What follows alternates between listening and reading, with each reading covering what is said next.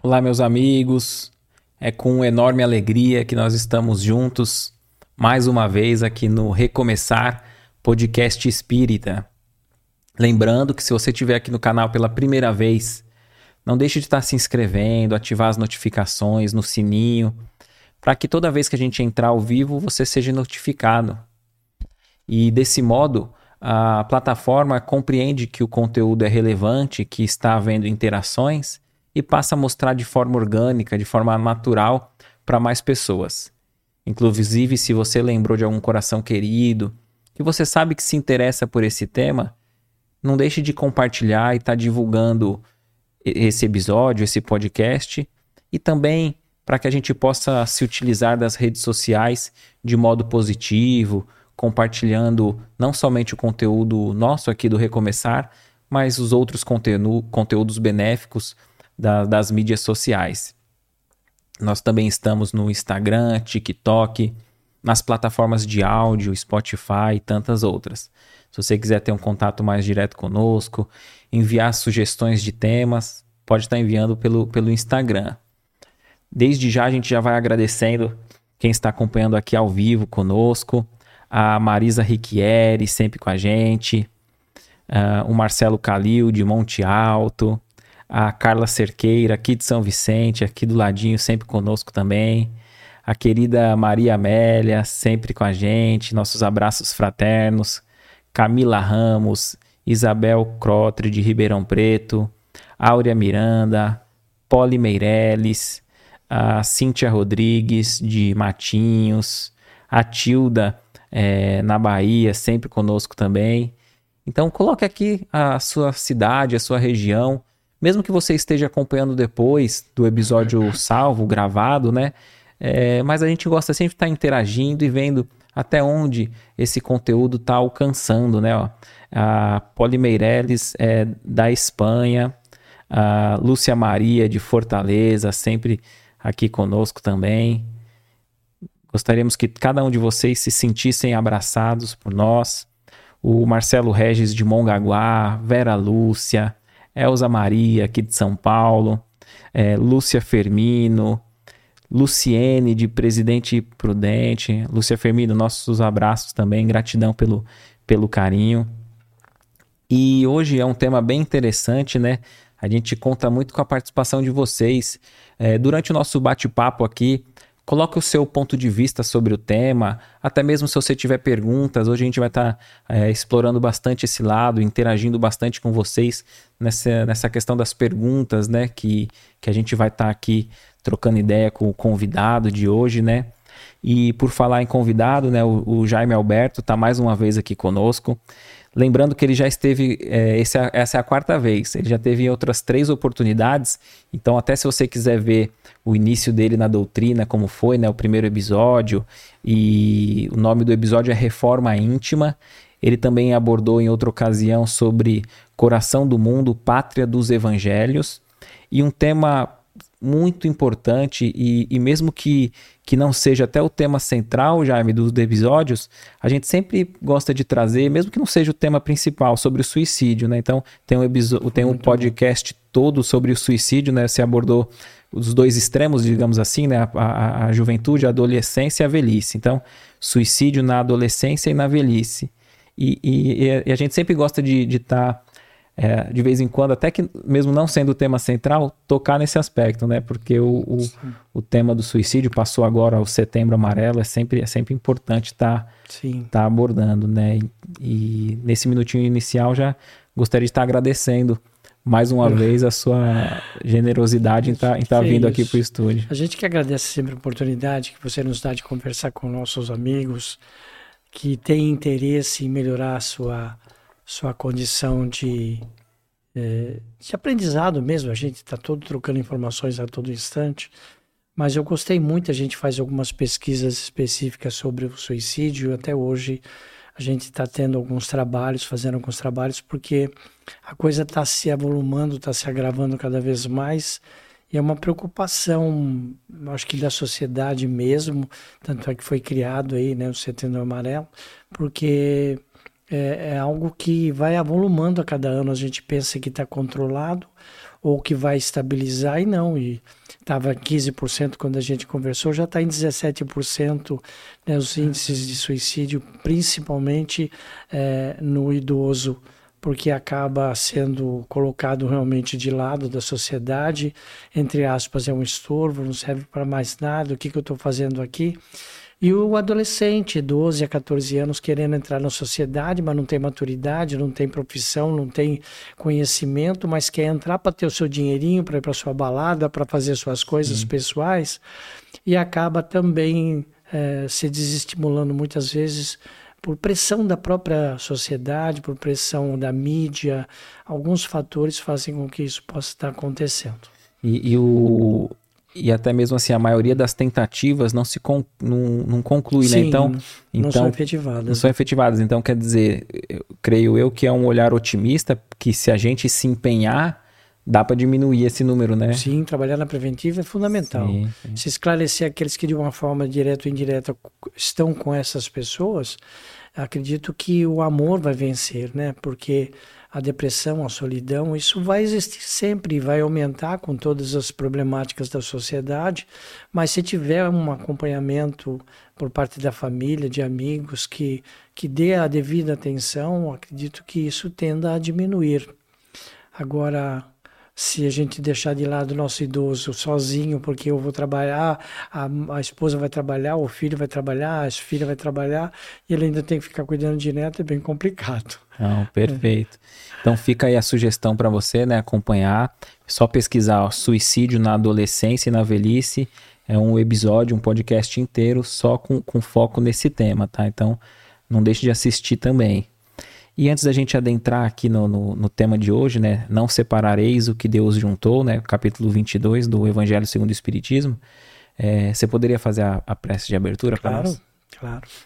Então nós já vamos nos recolhendo, buscando a sintonia com toda a espiritualidade que nos acompanha, nosso anjo guardião, nossos mentores, orientadores, toda a espiritualidade de luz que zela, preserva que a gente esteja sempre no nosso melhor caminho, rogando a todos esses nossos irmãos, todas as equipes que fazem parte de cada trabalho que se desenvolve, tanto material quanto cristão, que possamos juntos nos elevar a Maria, que nos cubra com o seu manto, que nos envolva em sua amorosidade, que por seu intermédio nos eleve às esferas crísticas, Jesus sempre nos recebe de braços abertos, nos acalenta em seu colo, nos fortalece em seu sorriso, agradecendo pelo seu evangelho, pelos seus ensinamentos quando da sua passagem aqui nesse planeta, e que por seu intermédio nos eleve a Deus, instante em que agradecemos por essa oportunidade de poder estar reencarnado, poder ter o contato com todos aqueles que de alguma forma favorecem a nossa evolução em todos os aspectos, agradecendo pelos nossos trabalhos materiais, espirituais, por tudo aquilo que favorece a nossa família cristã e biológica, por todos aqueles que passam de alguma forma em nossa existência, sempre contribuindo de alguma forma com o nosso processo de evolução. Agradecendo por esta oportunidade de estarmos aqui, podendo conversar, por todas as oportunidades que cada um de nós tem no processo de estudo, aprendizado e vivência efetiva do Evangelho de nosso Mestre. Pai nosso que estais nos céus, santificado seja teu nome, venha a nós o teu reino, seja feita a tua vontade aqui na terra como nos céus. O pão nosso de cada dia dá-nos hoje. Perdoe nossas ofensas, assim como perdoamos aos nossos ofensores, não nos deixando cair em tentações, livrando-nos de todo mal agora e para todo sempre, que assim seja. Graças a Deus. graças a Deus. Jaime, por onde a gente pode começar a compreender esse tema, né? Não separareis o que, o que Deus juntou. Muito bem. No Evangelho segundo o Espiritismo, como você mesmo disse, no capítulo 22, lá no seu início mesmo, que colocou a dissolução do casamento, é, os fariseus, já para tentar Jesus, já soltaram essa pergunta, porque é, um pouquinho antes Moisés já tinha é, sugerido uma, uma carta de, entre aspas, libertação. Então, está aqui. Você, eu vou ler ou você quer ler? Fica à vontade, tá. como você preferir. Então, eu vou dar uma lidinha aqui. Sim. Até porque se, a, a, hora que você quiser, a hora que você achar melhor parar para você já explanar, você já Legal. sabe, né? Então, lá os fariseus, é, é, para tentar o nosso mestre Jesus, pergunta a ele: é permitido a um homem de, devolver sua mulher por qualquer causa que seja? Aí Jesus respondeu: Não lestes que aquele que criou o homem desde o princípio os criou macho e fêmea, e por essa razão o homem deixará seu pai e sua mãe e se ligará à sua mulher. Os dois não uma, eh, os dois não serão apenas uma carne. Desculpe, serão apenas uma só carne. Aí ele pergunta, né? É, que o homem, pois, não separe o que Deus juntou. Então, nessa passagem, Jesus quis é, deixar claro que as uniões, elas já foram ditadas, programadas e, e é, normatizadas por Deus. Então, quando há essa união, é, existe é, alguns critérios que emocionalmente a gente é, deve observar. Hoje a gente vê isso. Outrora não era bem assim. É, por isso que mais adiante ele fala que é, não foi sempre assim. Aí é, eles perguntaram ainda: Moisés ordenou que se desse à mulher uma carta de separação é, e que fosse devolvida perguntando a Jesus. E ele respondeu: Foi por causa da dureza do vosso coração que Moisés vos permitiu devolver vossas mulheres. Mas isso não foi desde o princípio. Então, é, começou a criar-se alguma lei, que hoje entende-se que seja a lei civil, é, que autorizava, mediante uma carta, você devolver aquela que supostamente você havia casado. Hoje entende-se que é casamento, né? Houve uma união Sim. entre homem e mulher. Mas mais à frente ele diz que é, não há de imutável senão o que vem de Deus. Tudo que é obra dos homens está sujeito a mudanças. Muito claro. Sim. Mas era homem embora fosse cristão, mais é, pressionado pela dureza dos corações daqueles que é, valorizavam mais o orgulho, a vaidade e outros tantos defeitos que hoje a gente sabe que eles são muito, muito pesarosos. As leis da natureza são as mesmas em todos os tempos e em todos os países. As leis humanas mudam segundo os tempos, os lugares e o progresso da inteligência. Então, é, ficou claro que as leis divinas são imutáveis, mas as leis criadas pelo homem, eles são adequadas às realidades que cada região, cada país, cada estado possuem. Então elas são mutáveis, conforme as necessidades, entre aspas, conveniências e outras coisas mais. mas é, que a ordem divina é a união dos sexos e que essa união era para a renovação dos seres que morrem. Então, a união pela procriação deveria estar em volta mais à frente, falando em amor. Não era pura e simplesmente pela lei da procriação. Ainda diz que é, a união é, ela parte de ordem é, puramente humana. Ela, ela mais tarde fala que ela é instintiva e que isso ainda pertence ao mundo transitório de uma fase é, animal. Então, o amor ele deve preponderar e não o instintivo é, da união. E a gente mais tarde e, vai falar um pouquinho sobre isso. E, e, nessa parte que você cita do que Jesus cita Moisés e, e a lei e, a, e, como uma lei civil, que ele falou ah, pela dureza do, do, do vosso coração. coração. É porque naquela aquela época o o Estado, o lado social e religioso era, era muito junto, né? Então, sim, de, sim. então assim, tem aspectos de Moisés que não é de ordem divina, né? E tem aspectos... Sim, da pressão do rei ou, ou, ou do, da, de da alguém, sociedade da sociedade como um todo, exatamente. Então foi aí que ele se sentiu na obrigação, mas colocou algumas regras, né? Mas mesmo assim é, há sempre uma deturpação porque é a conveniência que cada um vê dessa, dessa lei. Então, não há no mundo inteiro, na cristandade, dois países em que elas sejam absolutamente as mesmas e que não haja um em que elas não tenham sofrido mudanças com o tempo. É, aos olhos da lei civil. O que é legítimo num país em uma época é adultério num outro país e noutro tempo.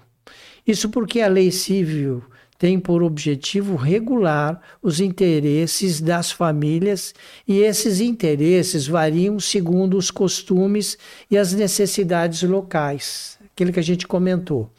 Então é assim, por exemplo, se num determinado país o casamento é efetivado de forma religiosa, é um padrão que a sociedade colocou para aquela região, para aquele país.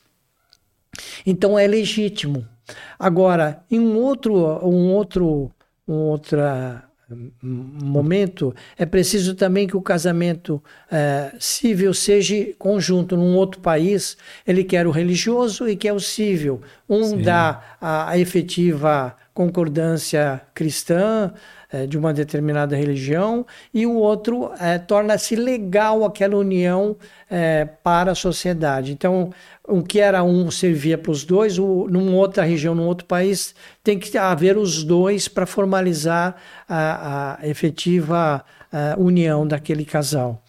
E em outros, só o casamento civil basta.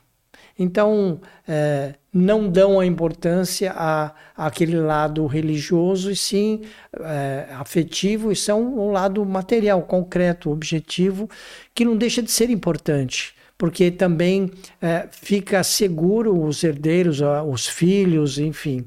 Mas, em contrapartida, é, acreditamos que não, não é, ficou claro a, a efetivação do casamento pelo amor ficou por uma conveniência, por uma regra social.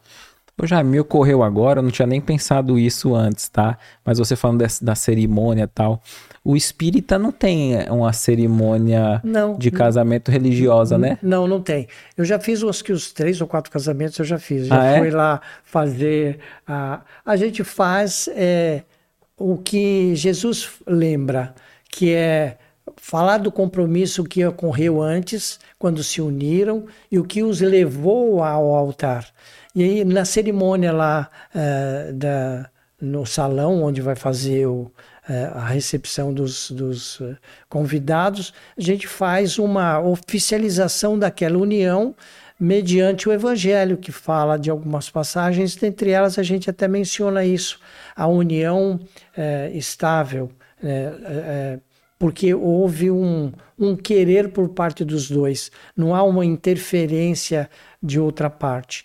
E aí a gente vai conversar um pouquinho também sobre é, o Livro dos Espíritos, que fala dessa união, que tem que haver é, um compromisso já selado na espiritualidade, em que de alguma forma, em algum momento, em algum lugar, aqueles espíritos vão se cruzar e vão despertar né, diante da, da, da reencarnação, daquele processo reencarnatório, essa vontade de, de alguma forma, se ajudarem mutuamente pelo compromisso que se tem. Então, é. isso é, você vê que é muito interessante, não é só no casamento, a gente já já cruzou com tantas pessoas que a gente acha que lembra o que viu e que é, acaba sendo amigos e depois a gente vai pensar o que, que aquilo tem a ver e é, é, assim, a gente encontra várias pessoas no decorrer da nossa existência que são mais irmãos do que os próprios irmãos biológicos, Sim, né? Que, que não são encontros, é, a gente sente não que são, são casuais, são né? reencontros, né? São reencontros. Tem, é. tem, tem um compromisso Porque ali que, é, provavelmente que... em umas encarnações anteriores houve uma aproximação, houve alguma coisa nesse sentido, mas não foi por algum motivo efetivado.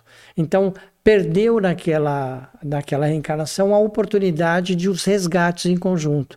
E aí isso não fica esquecido, vai para uma outra oportunidade, e se houver na espiritualidade essa possibilidade de, de manter essa, essa, essa, esse encontro, essa, esse resgate, isso é efetivado. No, de alguma forma é efetivado. Interessante. E no, e no caso da cerimônia religiosa, nada impede que vai um espírita casou com, com uma, uma pessoa do, de outra não, religião nada, de, de fazer a cerimônia. Muito pelo não, contrário. Porque vai, vai, tendo esse, esse, essa lembrança que acredito que em todas as cerimônias tem, né? Do, do comprometimento e do, do desse companheirismo, né? Da necessidade Sim. desse companheirismo, acho que a compreensão, a, o perdão, a paciência, a perseverança, a fraternidade, isso tem que existir em qualquer momento, em qualquer idade, porque faz parte do crescimento humano, né? Isso já é, é humanístico, hum. né? Não tem um comprometimento específico de uma determinada religião ou de uma determinada corrente. E, e até de todas as relações, né? Não só, não só a conjugal, né? É, e eu posso te dizer assim, com muita tranquilidade. Eu era católico, apostólico romano, fui coroinha e tal, e aí acabei tendo algumas frustrações com relação ao que o padre me falou, né? E eu achei conveniente me desligar, eu tinha 18 anos, me desligar da, do, da, do catolicismo e fui procurar alguma religião que me trouxesse resposta. Eu fui em todas.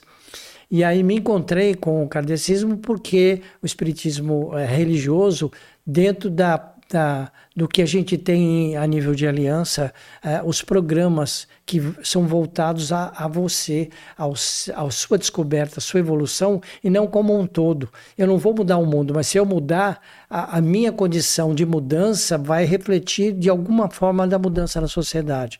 Então isso me encantou. E quando eu casei e tive meus filhos, Claro que eu os levei para a doutrina espírita, mas quando é, eles nasceram, eu os batizei na Igreja Católica. Por quê?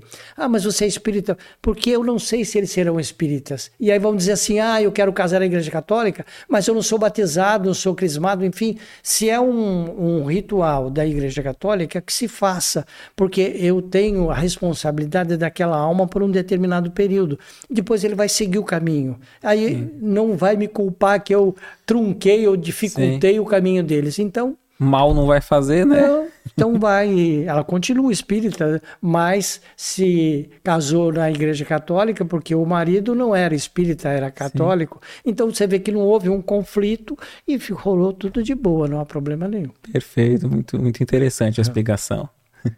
Eu, te, eu tinha te interrompido, não sei se você, tava, se você lembra alguma não, aqui, sequência. Aí, sim, aí o, o, o que se fala é que de repente o que é, é válido numa região, num país, não é da mesma forma no outro. Então, o que eh, se diz de imutável são as leis naturais criadas por Deus, porque é válida no mundo inteiro. Não tem como mudar isso. Agora, a lei civil que cada país ou que cada região norteia para o seu povo, ele é específico de acordo com as suas com as necessidades de cada, de cada lugar. E, e, e no caso de um, de um país que é permitido o homem ter mais do que uma, uma mulher. Então, é, é... Tem, algum, tem algum resgate espiritual se ele está seguindo uma lei civil local ou não, não implica? Eu quero crer que não. Ele ah. segue a permissão que aqueles que aquela conveniência por parte daqueles que criaram as leis o tem. Porque, na realidade, é, a, entre aspas, a posse daquele clã, daquela, daquelas mulheres, elas são apenas procriativas na sua grande maioria porque não existe um amor, o respeito, o vínculo fraterno entre eles, e sim um vínculo sexual, alguma coisa do gênero. Então, é, é, para as leis divinas, isso não tem validade, porque em alguns países a bigamia é possível, é normal, mas a nível de Brasil não é possível, pelo menos não se tem. E dentro da doutrina espírita também não se tem. E lá atrás, Jesus, no mesmo evangelho, fala que aquela que foi devolvida através da carta, aquele que se une com outra mulher, ele está sendo pecador tanto quanto, né? Está sendo adúltero tanto quanto. É, é, foi feito pela devolução. Mas pelas regras lá mesmo daquela época de Moisés, só poderia devolver em caso de que ele ou ela foram adúlteros, é, cometeram esse, esse ato. E, e acho que é até para amenizar também, porque antes eles apedrejavam, né? Sim. Então, sim. A, até essa questão da de permitir ou, ou que com... cada um continuasse a sua vida, né? sim, né? Sem, sim. Ser, sem é. ser morto. Sim, perfeito. É. Então é, criou-se criou algumas regras e aquela que se casasse com outro ou outro que se casasse com mesmo que uma outra já tinha sido devolvida também era considerado é, porque senão eles estavam tentando dar uma liberdade com algum controle, né? Mas é, ah, sempre... Até, até, porque mesmo a carta de, de, vamos dizer, de divórcio ali, né? De, de não sei como é que coloca, separação, né? De, de separação. Assim. Tinha a lei ali que poderia ser feito, mas os homens não seguiam, né? Eles não davam, né? Porque eles falavam assim: ah, a mulher não tem voz, não tem vez. O, o, machismo. E até hoje em alguns países isso também acontece. É, e o machismo impera. Então ele fala assim: a mulher vinha, me, me dá a carta, né? Tem até uma passagem no, no seriado do é, Shor, Shor, Shorze, Chosen, Chosen, não, não vou lembrar, que é os escolhidos, né? Que uma das mulheres vai, pedir, vai dar o papel pro marido, ó, oh, me dá a liberdade aí, né, tal, assina o divórcio, ele não, e queima. Então. Porque quer dizer, para ele, era, é, ela não ia ter voz, ele preferia que ela ficasse ali ou fosse embora e não tivesse outro do que ele, ele dar essa liberdade para ela sim, ter alguém, né? Então... E ele pudesse continuar tendo a vida dele que ele quisesse, né? Sim. É, ele, de uma forma indireta, é, entre aspas, castigava, sim. porque ela continuava. Isso. O homem nunca foi penalizado, ele, né? né? A mulher, é. sim, na, na história, né? Sim. Aí, para terminar aqui, ele fala assim: na união dos sexos, ao lado da lei divina material comum a todos os seres vivos, há uma outra lei divina imutável, como todas as leis de Deus, exclusivamente moral, é o que é a lei do amor. Então, na realidade, a lei do amor, ela tem um vínculo diretamente, exclusivamente com a moral. Então, nesse caso, se eu tenho uma má intenção, eu não tenho moral. Então eu não darei a carta. Se eu der a carta, é, eu estou sendo imoral, mas ao mesmo tempo eu estou sendo egoísta porque eu vou ver o meu lado e ela que se vire com o lado dela. Então, já lá atrás já tinha esse lado é, imoral, né? porque se, não, se houvesse o amor, havia moral, é o respeito. Se não há o amor, é o lado imoral, porque eu vou para o lado mundano, para o lado da matéria. Sim, né? de então, segundas intenções, né? Sim, então para nós o evangelho ficou muito claro. Agora, e você tinha citado uma, uma parte interessante do, do livro dos Espíritos. É, né? é o que eu vou falar agora. Fala sobre o casamento. No livro dos Espíritos, se alguém quiser dar uma pesquisada, está na pergunta 695 até 701, se eu não me engano. Aí a pergunta é assim: o casamento, ou seja, a união permanente de dois seres, é contrária à lei natural? Aí diz que é um progresso na marcha da humanidade. Então, racionalizando isso, quando há uma união, mesmo depois na frente a gente vai é, comentar sobre essa união, se ela é conturbada, se não é conturbada, se ela é de amor, se ela é de interesse. Lá na frente a gente vai conversar, mas ele está falando do casamento em si, se ela é uma união permanente de dois seres e se essa união ela é contrária à lei da natureza. Aí diz que é um progresso na marcha da humanidade. Então, toda forma de união, mesmo que seja inicialmente, pressupõe o amor. Então, se há o amor, há a intenção boa de vivenciar esse amor e dar e ser dar a retaguarda e ser retaguardo por aqueles que têm esse compromisso.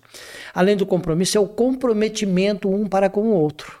Então, é, mesmo que não entendam que é uma lei divina, eles estão tendendo a ser essa lei natural do usufruto Sim. do amor. Não é uma lei divina, mas também não é um retrocesso, é um avanço. É um avanço, Sim. porque está é, é, é tá tendo essa intenção, e como a gente não tem bolinha de cristal para saber se vai durar um mês, um ano, dez anos, uma vida inteira dessa encarnação, então é um progresso, porque há uma intenção legítima e boa em vivenciar o amor.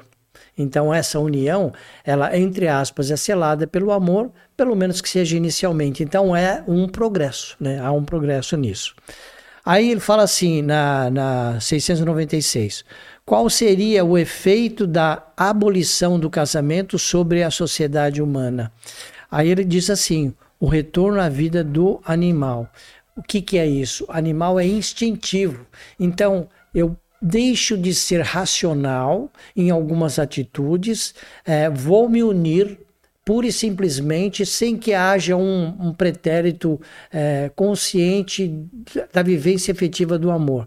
Se, entre aspas, eu não caso porque eu tenho interesse que se não der certo lá na frente eu separo né? Não foi algo efetivado. Então, se for levar do ponto de vista, o amor propriamente dito, ele não existe. Pode existir uma paixonite, né? Você ficar muito apaixonado, você ficar é, inubriado por aquela pessoa, encantado e vai viver junto ou vai casar, mas é, na realidade, se pura e simplesmente se juntam, é algo instintivo. Ele está mais voltado à beleza física, né? a, a, a algum atrativo que um ou outro, ou os dois, tiveram. Então, isso é, é, é, é um, uma evolução porque tende a uma união, mas não focado no casamento, e sim apenas né, em viver juntos. Então, não, não focou inicialmente isso.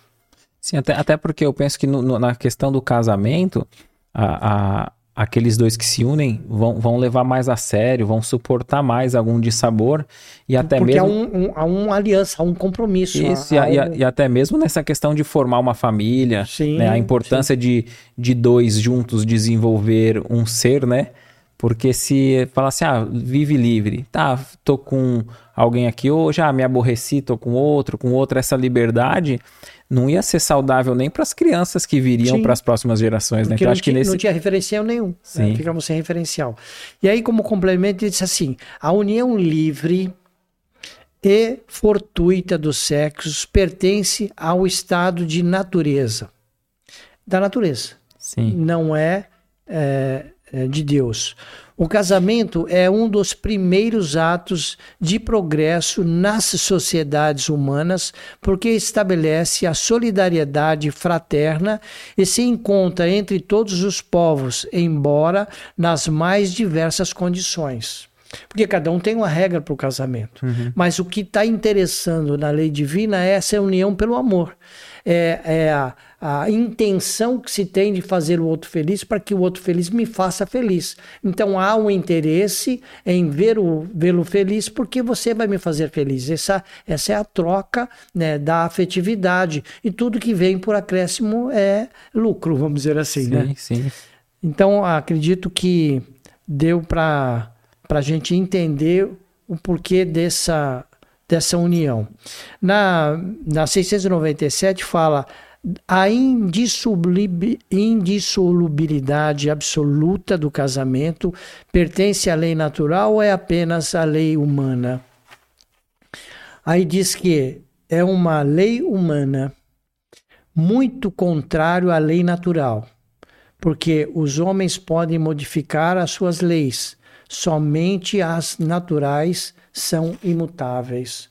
Então, conforme as conveniências de cada sociedade, de cada clã, de cada grupo, são criadas leis civis, ou seja, regras de conduta para aquele grupo, que pode incluir o casamento ou não, pode incluir união estável ou não, pode é a regra que cada um tem, e isso por cada região, cada país ser diferente, então é uma lei do homem e não uma lei e, natural. E no caso, essa lei natural que, que cita como imutável, seria o amor sublime? Sim, porque essa é o compromisso primário, porque é, eu primeiro me apaixono, depois eu vou ver os quesitos que eu preciso daquela outra pessoa e a outra pessoa também vai ver os quesitos que ela que eu tenho que ela é, a satisfaz ou alguma coisa do gênero.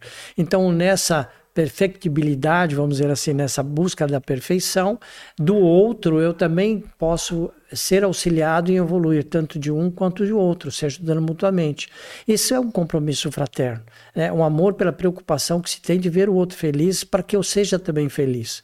Então, isso é uma lei divina, porque é amor expressado na mais sublime naturalidade que se tem com relação ao próximo. E, e, e tendo, tendo em vista que a gente está no mundo de provas, provas e expiações, a doutrina nos diz que, que é um dos primeiros mundos ainda, né, de, na escala da hierarquia, da evolução. da evolução dos mundos. É possível vivenciar um amor, a gente sentir enquanto encarnado um, um amor pleno um pelo outro?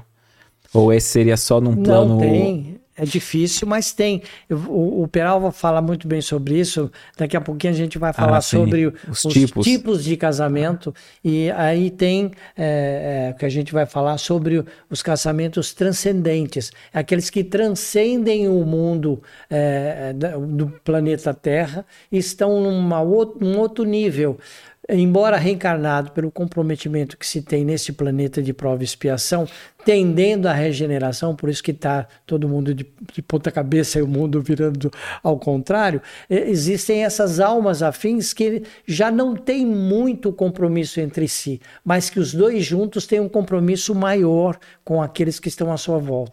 Eu li, eu li, eu não sei se eu vou lembrar agora, é, eu li um livro acho que é a Ivone Pereira que, que recebeu, né? Que são um, dois espíritos que reencarnam e eles não podem ficar juntos. E aí um, um, o pai dela não permite, né, que ela se case. E aí ela vive sozinha e ele vive sozinho numa outra comunidade, o, o homem. E nem, nenhum deles se casa com ninguém. E ele indo nessa outra comunidade, ele encontra um grupo de pessoas necessitadas e ele dedica a vida dele à, à caridade naquela região. E a pretendente noiva sim. que ele não pôde ficar Pode, junto, sim. também se dedica ao próximo ali na, na, na, na, no grupo comunitário dela.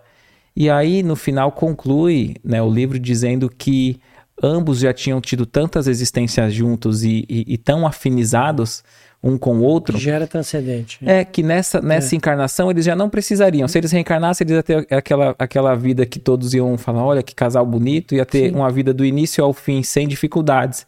Mas, Mas... aí o, no, o novo patamar, o novo desafio deles foi: ó, agora vocês vão aprender a ampliar o seu amor. Porque amar Perfeito. um é, acho que é nesse sentido que você quis Sim, dizer, né? perfeito. né? Aí você colocou, eu lembrei dessa história. Então ele, ele aprendeu a amar vários outros naquela comunidade que ele foi Sim. solidário e ela do outro lado. Do outro lado. E aí depois cada um se Crescendo reencontrou. ainda mais pelo processo de, de aprendizado com outros que estão também no seu processo de evolução é, em que níveis entre aspas mais inferiores precisam de alguém. Eu sempre digo que sempre tem alguém para nos dar a mão e você sempre tem a obrigação de dar a mão para aquele que está um degrau abaixo. Então todo mundo vai puxando todo mundo e eu também serei puxado pelo outro, o outro puxado pelo outro e todo mundo vai evoluindo, porque estamos num degrau e que vamos passar para o outro degrau à medida em que eu sou puxado. E eu vou uhum. puxando os outros e todo mundo vai subindo para essa escada infinita e até chegar do progresso. no reino do céu. Não, perfeito. É a fraternidade, né? Exato. Aí ele ainda fala no capítulo, né, no item 5 da poligamia, fala na questão 700, no livro dos espíritos, dos, é, desculpe, livro dos espíritos. A igualdade numérica aproxima entre os sexos ah, desculpe, a, a, igualdade numérica aproximada entre os sexos é um indício da proporção em que eles se é, devem unir? Aí a, a, os espíritos respondem que sim, pois tudo tem um, um, um, fim na natureza. Então você percebe que entre a estatística e a estatística, é, existem um número grande de divórcios pela sociedade, existe um número grande maior do que de casamentos. Mas existe a proporcionalidade de, de nascidos homens e nascidos mulheres tem um determinado século que um tem uma diferença pequena, no outro determinado século tem o outro também uma diferença pequena. Então existe sempre um equilíbrio, porque também tem um grande número de desencarnados. Então, os nascidos vêm para suprir as necessidades daqueles que deixaram né, esse planeta, foram para outros, e esse aqui tem a necessidade da continuidade.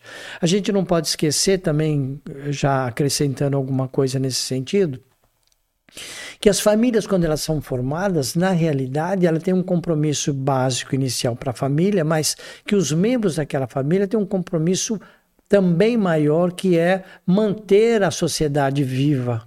Então, a cada membro da família que se une, é, cria outros membros que serão uma engrenagem futura da sociedade, em que cada um, na sua individualidade, vai contribuir com uma cota parte nessa sociedade.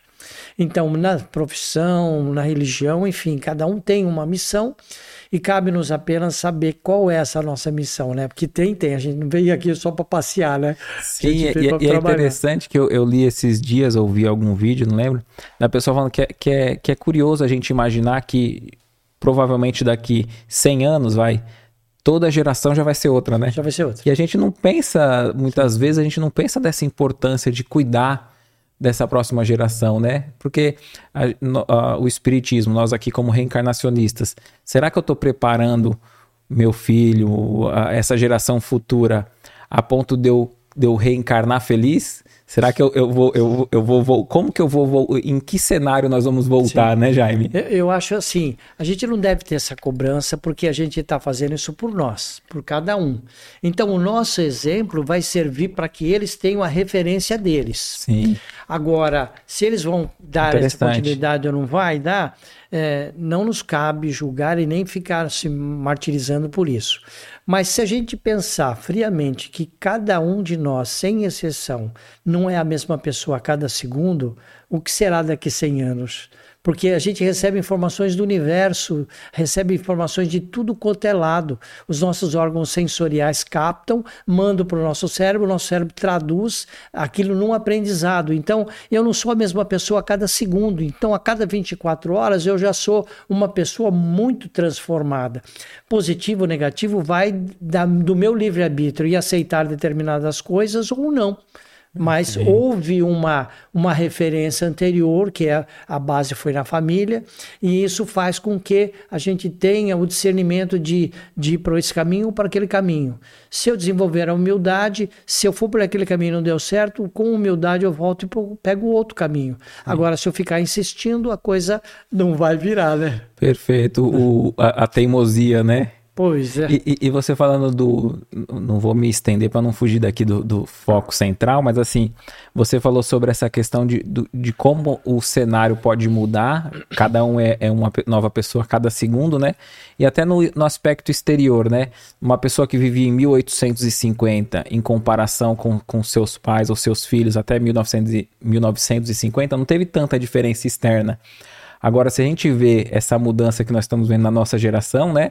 Ó, ó como mudou o, o, modo de relacionamento e de vida, né? No, nos últimos anos que a gente está vendo aí de tecnologia, de avanço, Sim. de comunicação, né? Então. Mas você vê que essa tendência da evolução do homem tendendo para esse perfeccionismo e a gente entende isso dentro da doutrina porque a gente estuda é, esse processo de evolução do ser pelo ser, né? E não do progresso meu para me mostrar para outro.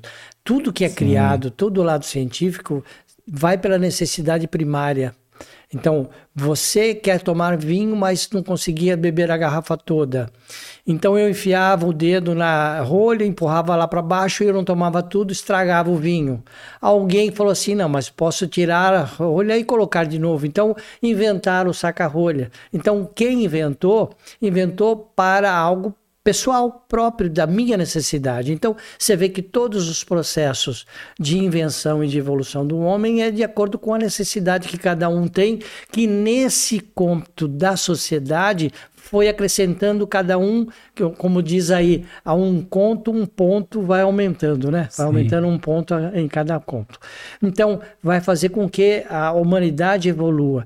E isso ficou muito claro na Revolução Industrial no século passado, em que foram criadas máquinas para produzir mais é, o que do mesmo que a necessidade é, humana precisava. Então, é, precisava de sapato, era muito demorado fazer um sapato, depois o outro pé. Então, põe mão, fazer inventar uma máquina que faz um X número de sapato por hora. Então, percebe que houve a necessidade pela crescente é, evolução do homem e, e, o, e, o, renascer fez com que esses espíritos reencarnando traz, trouxessem um pouco mais de evolução, embora não lembrasse da encarnação anterior, mas tinha todo um, um, um cabedal de aprendizado.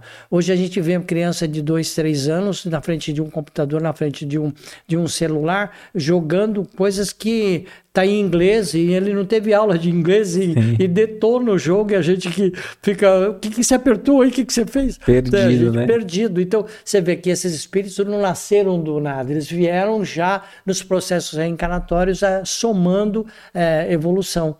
E aí faz com que isso... É, a sociedade evolua também numa, numa velocidade muito maior, porque os espíritos que estão renascendo, é, reencarnando, já vem num nível de evolução muito mais é, evoluído do que 10, 12, 15 anos atrás. Perfeito. E, e, você acredita que esse, esse progresso ele é tanto no, no aspecto intelectual e no moral também? Então, quando, quando se foca mais o progresso é, material, é, não se dá muito valor ao moral. É, eu não, não sou contra, mas veja bem, à medida em que você sai para trabalhar, para sustentar sua família, e aí o que você batalha e não tem quase tempo de se dedicar aos filhos, a esposa se sente na obrigação de também ir buscar um acréscimo da somatória financeira para que ambos possam dar condições melhores para os filhos de algo que eu não tive ela não teve, então agora a gente vai dar essas condições para os nossos filhos. Materialmente falando, talvez você até consiga de boa, mas você sai para o seu trabalho e teu filho está dormindo, porque é muito cedo. E quando tu volta do trabalho, teu filho está dormindo, porque já é tarde. Porque no deslocamento, pelo menos duas a três horas pra, de condução para ir, duas, três horas para voltar, pelo congestionamento, pelo excesso de, de, de carro, de ônibus, enfim, há esse, esse afastamento daqueles que a gente é, ama. Então, eu deixo de acompanhar a evolução deixo de dar o exemplo para meus filhos daquilo que eu gostaria que eles fossem multiplicadores. E eu deixei de ser esse multiplicador. Né? Como você disse, a, a, nós como espíritas, de uma forma ou de outra, somos jardineiros. A gente está jogando um monte de semente. Aquele que tem um conhecimento maior vai jogar uma semente em uma terra que pode estar mais adubadinha, ela vai nascer e dar frutos com maior rapidez. Mas se eu não tenho esse conhecimento, mas eu gosto de plantar, eu vou jogar. Aí tem lá a parábola né, de semeadura, que cai lá num terreno é, fértil, mas tem muito espinho, vou, vai morrer pela falta de, de, de ar, de, de não poder crescer, fica asfixiada. Ou então cai na rocha, tem lá um pouquinho de terra, cresce, mas com o calor e sem a água também ela vai perecer. Então, percebe que se a gente não alimentar os nossos filhos com algo de exemplo bom, eles não vão ter referência, uma babá, ou então transferir para a escola uma educação de conduta moral. algo que é intelectual. A escola vai intelectualizar e não vai moralizar.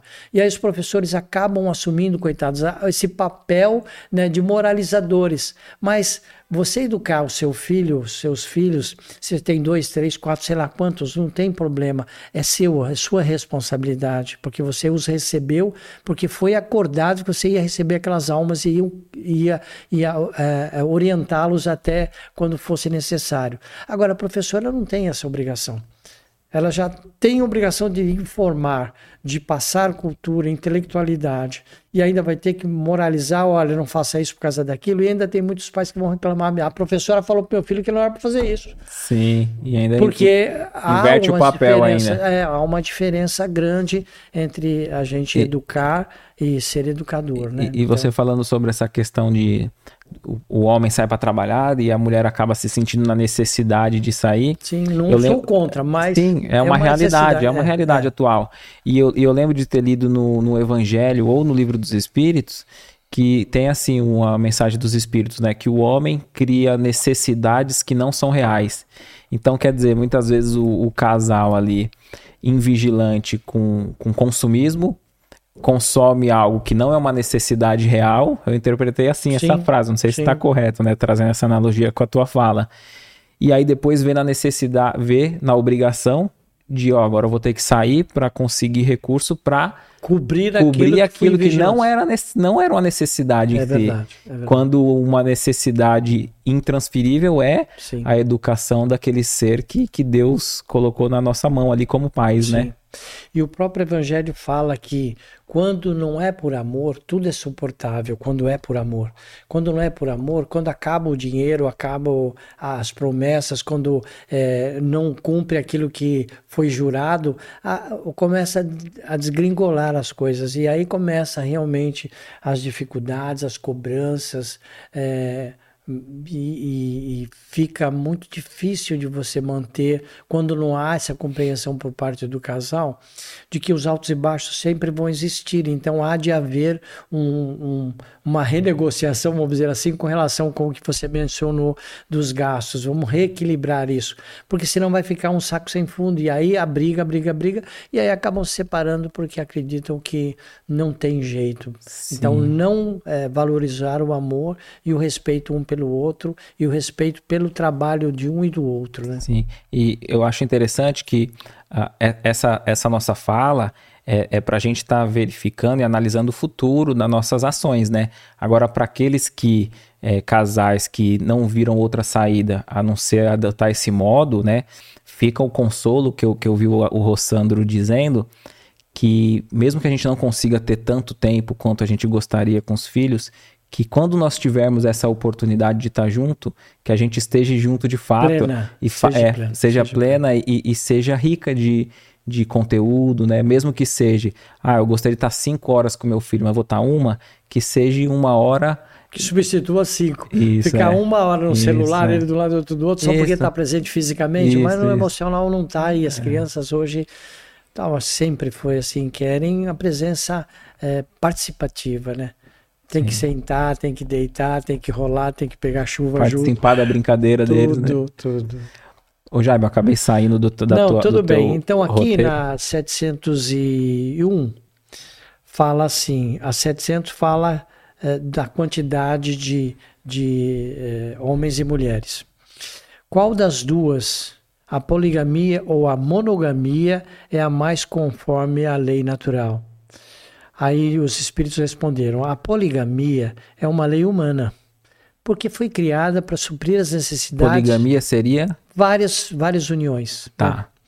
E cuja abolição marca um progresso social. Então, à medida que há essa consciência e vai proibindo ou diminuindo as necessidades de, de terem várias, vários casamentos ou várias parceiras ou parceiros, já é um progresso social, já, já estão canalizando para a necessidade de, da monogamia, de ser um. Né?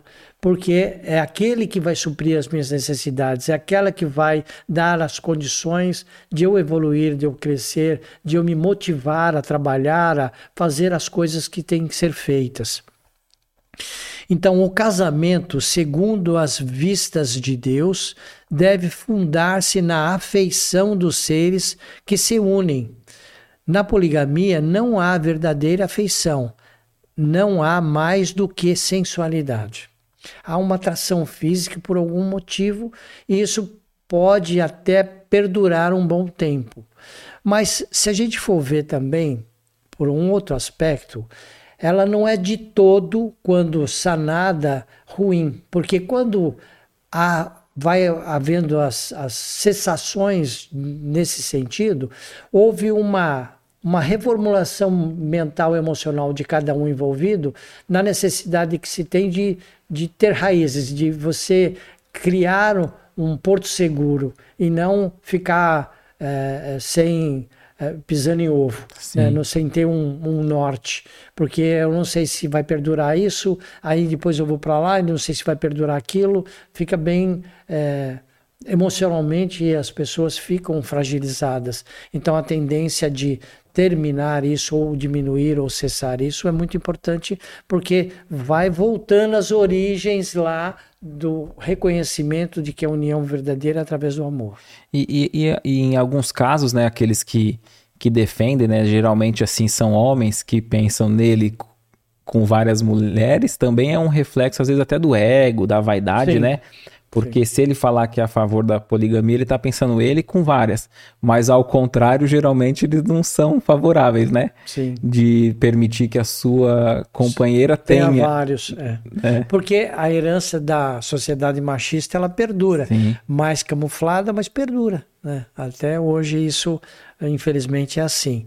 Para findar nesse, nessa parte, o impulso poligâmico do homem não é um instinto biológico, mas um simples resquício das fases anteriores de sua evolução. Entendi. Então, quando a gente estava lá no mundo mineral, no, na, na parte é, vegetal, é, no animal e chegamos no hominal, a, a nossa busca agora e preparação, não sei por quantos séculos a gente vai levar, é para o angelical. Então, o ser mais, é, um ser mais puro, mais fluidificado, menos egoísta, mais fraterno, amoroso com tudo e com todos. Então, vai sofrer muitas transformações? Vão. Vai ter muito, muito sofrimento, ranger de dentes, como dizem? Vai. Porque a, a, num mundo, num planeta que há dois mil anos vive é, voltado ao materialismo, não quero dizer com isso que a gente não tenha que ter, mas que seja, como o próprio Evangelho diz, o indispensável, aquilo que faz é, da minha necessidade o suficiente.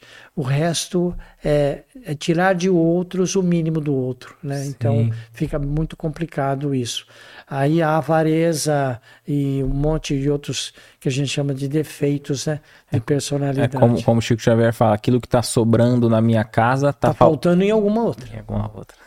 É isso aí. Desequilíbrio. Tudo bem? Não, perfeito. Eu, eu, eu Será achei que muito... tem alguma pergunta? Não, se você quiser, a gente pode ir para perguntas daqui a pouco. O pessoal tá. quiser enviando, inclusive, é, enviar sua pergunta sobre o casamento. A gente vai também ver a questão do divórcio. Mas eu, eu tava ansioso, assim, né? Até para você falar sobre. Você citou sobre o, é, os, as, os tipos de uniões, né? Os tipos de casamento. Acho que seria isso que Sim. você vai, vai abordar. Aí a gente vai partir para isso. Perfeito. É, eu achei muito, muito pertinente de várias obras, mas este aqui do Martin Peralta. Oh. Eu acho que esse é, vai dar uma boa noção para aqueles que ainda ficarem com dúvidas ou não tiverem tido oportunidade de perguntar, ou, ou, às vezes vergonha, alguma coisa sim, assim, sim. né? Mas. Não, é... falando assim, ó, quem, quem fizer a pergunta, eu, eu pode fazer a pergunta que eu não leio o nome da pessoa. Às vezes, quando é, tem essa questão, né, Emerson, mais, mais pessoal, sim, a gente sim. faz a pergunta sem ler o nome não, da pessoa para. Porque às vezes não expor, esclarecer não esclarece um monte, sim, né? Sim, Porque a ideia é essa. É. Às vezes é, não teve oportunidade. Então tá nesse livro, né, do Estudando a Mediunidade do Martins Peral, é, no item é, 18 fala sobre o Espiritismo e o lar.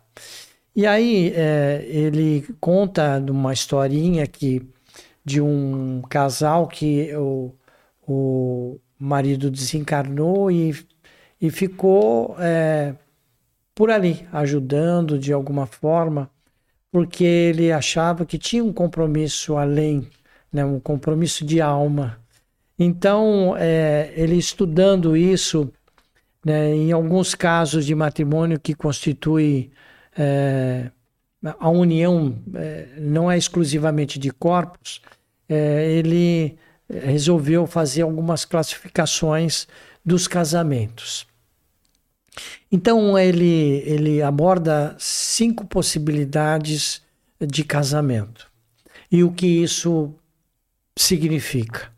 Então é, ele colocou como acidentais, é o primeiro casamento acidental, que é um encontro de almas inferiorizadas por efeito de atração momentânea, sem qualquer ascendência espiritual. Então não tem uh, um vínculo assim, ó, é, é um comprometimento espiritual reencarnatório. Não é isso.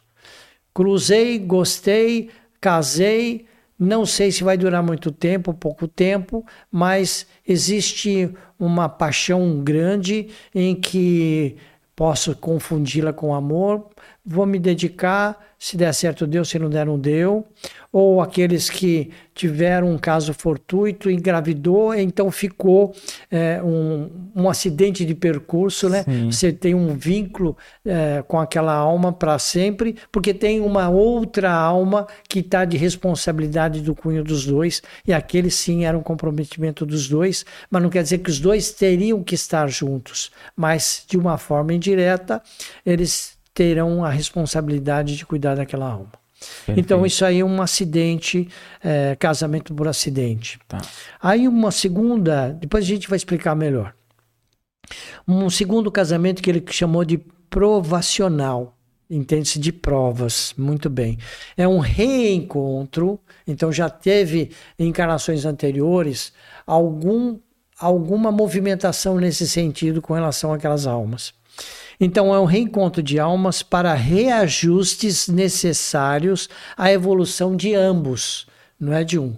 Os dois têm um comprometimento um com o outro, mas que não foi possível em outras encarnações que isso pudesse ser realizado. Então, talvez nessa consiga cruzar aí no caminho e a, a, aconteça o casamento. Mas, é, como estão em reajuste, nada garante que a coisa vai dar certo desde que eu me dedique e ela também se dedique a isso.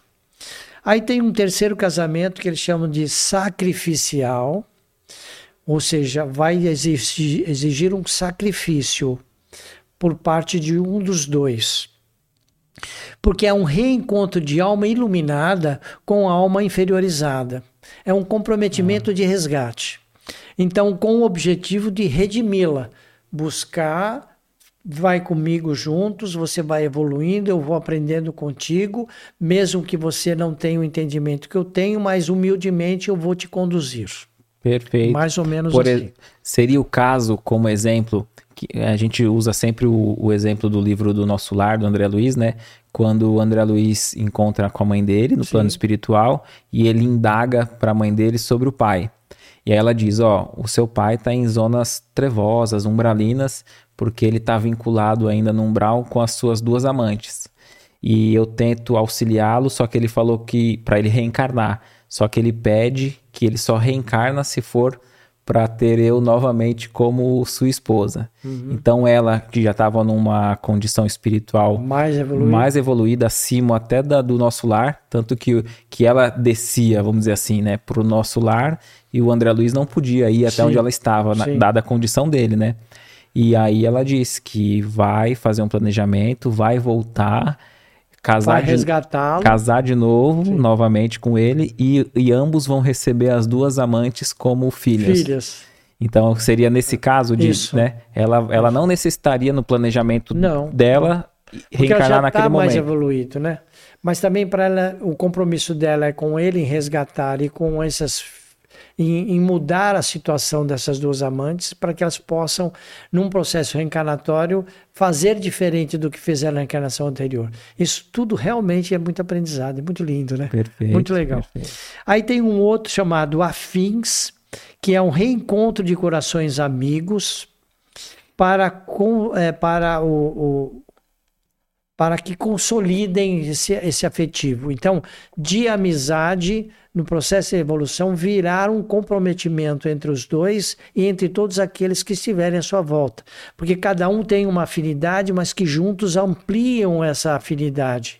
Né? Então, não é conflituoso, mas os afetos tanto recíprocos quanto é, é, do entorno são é, favorecidos nesse reencontro e um, terceiro, e um quinto uh, casamento que eles chamam de transcendente. São almas engrandecidas no bem Sim. e que se buscam para realizações imortais. Então, isso já é, é algo assim. Eles não precisam, aquilo que a gente estava comentando, eles não precisam estar juntos, mas que um vínculo com o outro alimenta esse amor afetivo entre os comprometimentos e responsabilidades dos dois para com relação àquilo que eles estão inseridos como comprometimento reencarnatório. Então não é o casamento que vai fazer com que eles evoluam, e sim a união de sentimento que vai fazer com que eles e os outros possam evoluir, sim. aqueles que estiverem sob sua tutela de alguma forma. Talvez esses casais que se unem e trabalham juntos num, num, num bem comunitário, né? numa, numa, numa, sim, sim, numa sociedade sim, tanto mais curta ali num bairro, quanto até de projeções maiores, né? Como o próprio Allan Kardec com, com a esposa, né? Que às vezes a gente fala, cita pouco, né? A, a, a esposa do Allan Sim, Kardec, mas, mas que ela, ela... Nossa, trabalhou muito. Ela trabalhou muito, trabalhou né? Então muito, às vezes a gente é. vê é, como muito. almas missionárias, né? E aí me fez um lembrar muitos muitos casos que por desconhecimento eh, muitos falam que foi coincidência, foi o acaso, né? E a gente sabe que isso não existe. Existe realmente um comprometimento. Quando a gente tem no processo reencarnatório, é, nós passamos por uma equipe de espíritos reencarnacionistas, né, que eles vão favorecer o seu processo reencarnatório eles têm acesso a todo o seu histórico pretérito das outras encarnações. Isso é lembrado para você, a gente fica sabendo disso. E a todos aqueles que tiverem as dificuldades não cumpridas, mas que fazem parte do nosso processo de resgate, são lembrados. E agora, o que, que tu vai fazer quando você tiver dois anos? Ah, vou fazer isso, aquilo. Ah, mas você já fez assim, não, não deu legal. Você não acha melhor fazer assim? Ah, então tá bom. Porque tem essa liberdade pelo nosso livre-arbítrio, mesmo na espiritualidade, de escolher. Escolher a esposa, escolher os filhos, aonde eu vou nascer. Então, ah, o outro não sabe. Então, muitas vezes, não é coincidência, a minha, entre aspas, alma gêmea está no Japão e eu nasci no Brasil. Então vai vai tendo várias situações em que talvez materialmente a gente acha que foi uma coincidência ou foi por acaso, mas eu fui fazer uma visita no Japão e encontrei com ela. E aí me apaixonei e casei ou pela internet, quantos casamentos a gente vê que são realizados porque a minha alma gêmea estava lá do outro lado, eu não ia buscar nunca se eu não tivesse essa oportunidade. Né? Interessante. Né? E, e aí a gente pensa assim, ah, era só eu não ter ido nessa viagem, minha vida ia ter mudado totalmente. Às vezes não, né? Porque não, não dado para se encontrar naquele momento, o, o, tabuleiro, vamos dizer, ia se reorganizar para uma outra oportunidade, né? Eu, eu, eu, costumo imaginar sempre assim, para tentar trazer algo mais racional para essa, essa explicação do, da atração, um magnetismo do próprio imã, né?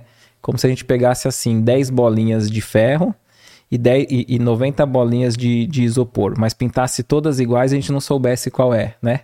E aí a gente fala assim, ó, para alguém, ó, tá vendo? Essa daqui, essa, essa, essa, e a gente sabe qual é. Vai ficar presa nesse canto. Aí não tem como, né? Como que você vai conseguir? Então aí você sacode o, o magnetismo, a atração vai, de algum modo vai, vai faz. É. Quando, quando você me falando desse, desse caso, né? É, hipotético, imagino de alguém que vai para o Japão, alguém que se muda e, e encontra alguém. eu imagino sempre esse magnetismo por trás, né? Que os nossos olhos não captam, mas que o coração vai bater mais forte, Ai. porque é o compromisso de ambos. Então ela está aguardando ele e ele está aguardando ela, mas pô, onde que ele está, né? Algum fato vai acontecer em que a espiritualidade vai unir, porque eles têm outros compromissos de receber outras almas, de receber outros amigos, de receber outras pessoas que podem fazer isso. E, e, e você citou a, a, da alma gêmea.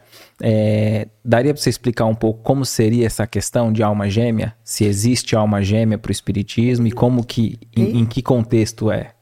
Então, acreditamos que é, aquela alma afim que é, é, de alguma forma a gente tem um compromisso. E, e na espiritualidade, quando a gente pede, é, escolhe, né, tem essa oportunidade, e depois a nossa mente é apagada, mas fica prescrito, fica lá no seu, é, que a gente chama de inconsciente coletivo, todas essas, uh, essas anotações. E aí, às vezes, a gente tem um lapso de memória, que a gente chama de lapso de memória, é quando é desarquiva alguma, alguma coisa desse, desse arquivo e fala assim: nossa, era isso mesmo que eu queria, eu lembrei, não, eu já vi essa pessoa em algum lugar, já estive nesse lugar, essa árvore não me é desconhecida. A gente já, de alguma forma, vivenciou lá no, no passado e que um compromisso tem, isso é desarquivado, volta a nível consciente, a gente pode trabalhar isso do ponto de vista da, da alma. Então, é, é, sei lá, a gente dizer a alma gêmea é aquele que a gente tem um compromisso. Sim, sim. Né? É, é, espíritos bem, é bem filhos, parecidos. Como é né? é mãe, né? num processo reencarnatório, a mãe sim. que era a mãe pode vir como filho, como não, não foi difícil ter trabalhado aquele relacionamento, terão uma outra oportunidade em situações contrárias ou inversas ou de uma outra situação. Por exemplo, é, um, uma pessoa que tem um compromisso com aquela alma e não aborta, aborta, aborta várias vezes, e aquele espírito reencarnante sofre, não quer mais. Então, por tabela, ela uma hora ela vai aceitar, e aí a mãe biológica sai de cena, porque o compromisso dela era gerar, e é adotado por uma mãe é, é, é, que realmente vai exercer essa função de mãe. Né? Então, aquele espírito que estava sofrendo no processo encarnatório vai por tabela para o outro. Ou como um neto, como um sobrinho, como filho de então, outro. Então, o plano adotado. espiritual tem o plano A. A gente atrapalhando, tem o plano, eles conseguem outras eles, vias, né? Vai, B, mas vai ter, que, vai ter que vivenciar isso. Como aqui mesmo, não sei onde foi que eu li, que a. É, ah, aqui mesmo. Mais para frente vai falar sobre é, a possibilidade que a gente tem de é, entender que eu não me dou bem com você e que se eu me lembrar de você é, estarei livre disso dessa perturbação. Mas ele esquece que numa outra encarnação por eu não ter resolvido esse problema contigo essa pendenga eu vou ter que voltar e contigo numa situação inversa, de repente não como esposa, não como marido, mas vem como filho, vem como neto, vem como mãe, vem como pai, alguma outra possibilidade virá, porque o compromisso ele é, é, é imutável. Você precisa resgatar isso.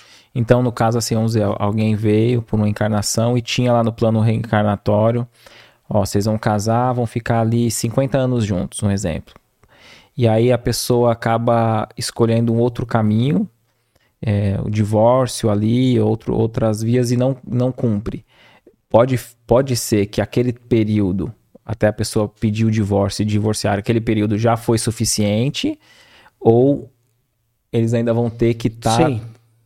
Com relação ao casal, sim. Com relação se tiver filhos, não. Isso sim. vai ter que continuar, porque pai a vida inteira e mãe a vida inteira, né? Sim. Dessa encarnação. Então tem um compromisso de dirigir, é, de orientar, de, de zelar até um determinado período em que ele já tem a sua autonomia. Mas não deixou de ser mãe, não deixou de ser pai. Pode ser veinho lá, mas você continua sendo pai, continua sendo mãe. Daquele, aquela alma encarnada que vai ter um determinado período. A gente também não tem posse desse período.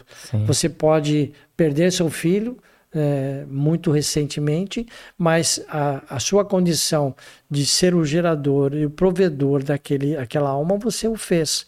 Foi até um determinado período que ele tinha que ser. Como as. A, uh, espíritos que precisam reencarnar apenas para refazer perispírito.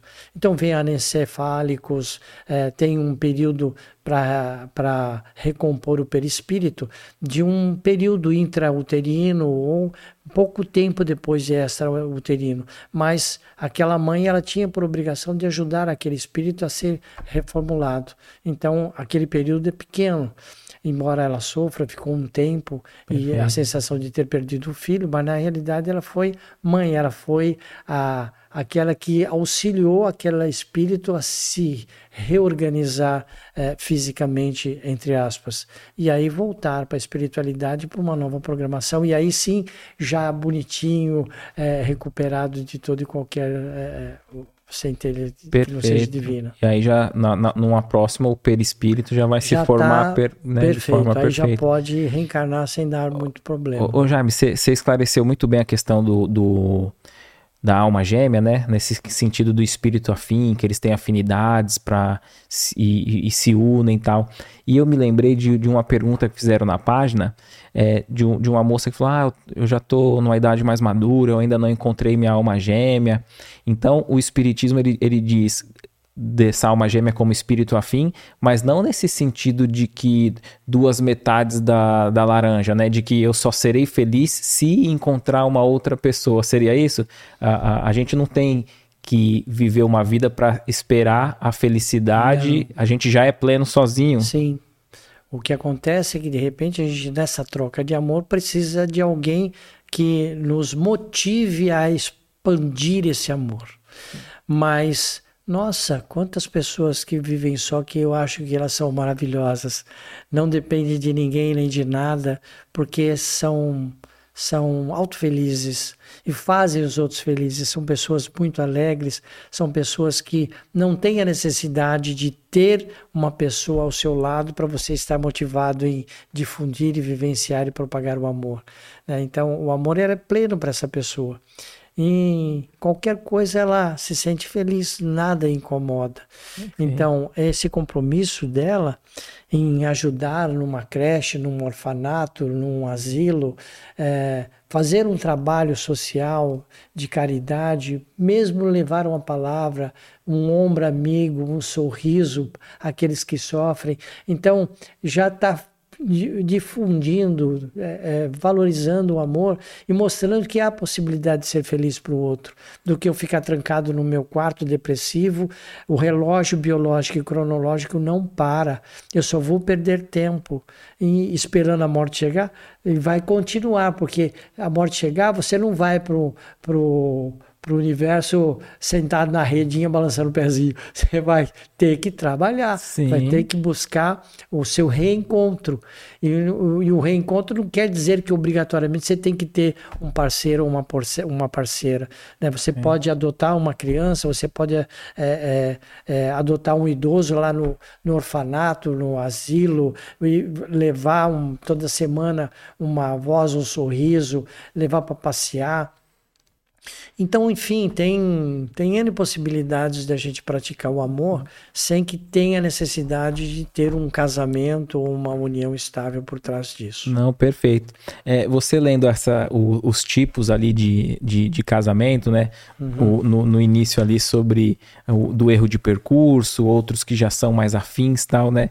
Aí, vamos dizer, para quem já é casado como eu, tenta adaptar, né? Quando eu, quando eu vejo, quando eu lembro que minha esposa tá num bom dia, eu falo, ó, oh, aqui nós somos espírito afim, né? quando eu vejo que ela tá com muito hormônio a flor da pele, tá num dia mal, eu falo, meu, essa é prova. Ou foi erro de percurso, né?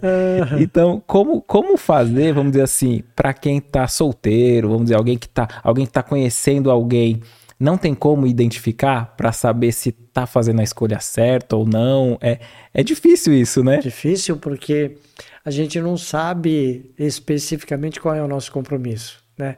E com quem se tem um compromisso. Mas se eu estiver bem, se eu estiver é, feliz, se eu buscar essa paz interior através do conhecimento, do estudo, da realização pessoal com relação ao próximo, a minha visão de necessidade de ser feliz, ampliar minha felicidade e fazer o outro feliz, é mais fácil do que pura e simplesmente de forma egoísta eu olhar só para o meu nariz. Então fica mais complicado. Mas se eu tiver essa noção do que pode contribuir para que eu seja mais feliz do que eu sou, fica mais fácil da gente ver o lado bom das pessoas que estão à nossa volta. Ou que a gente conhece numa balada, conhece num, numa festa, conhece numa amizade, numa reunião, numa igreja, num encontro.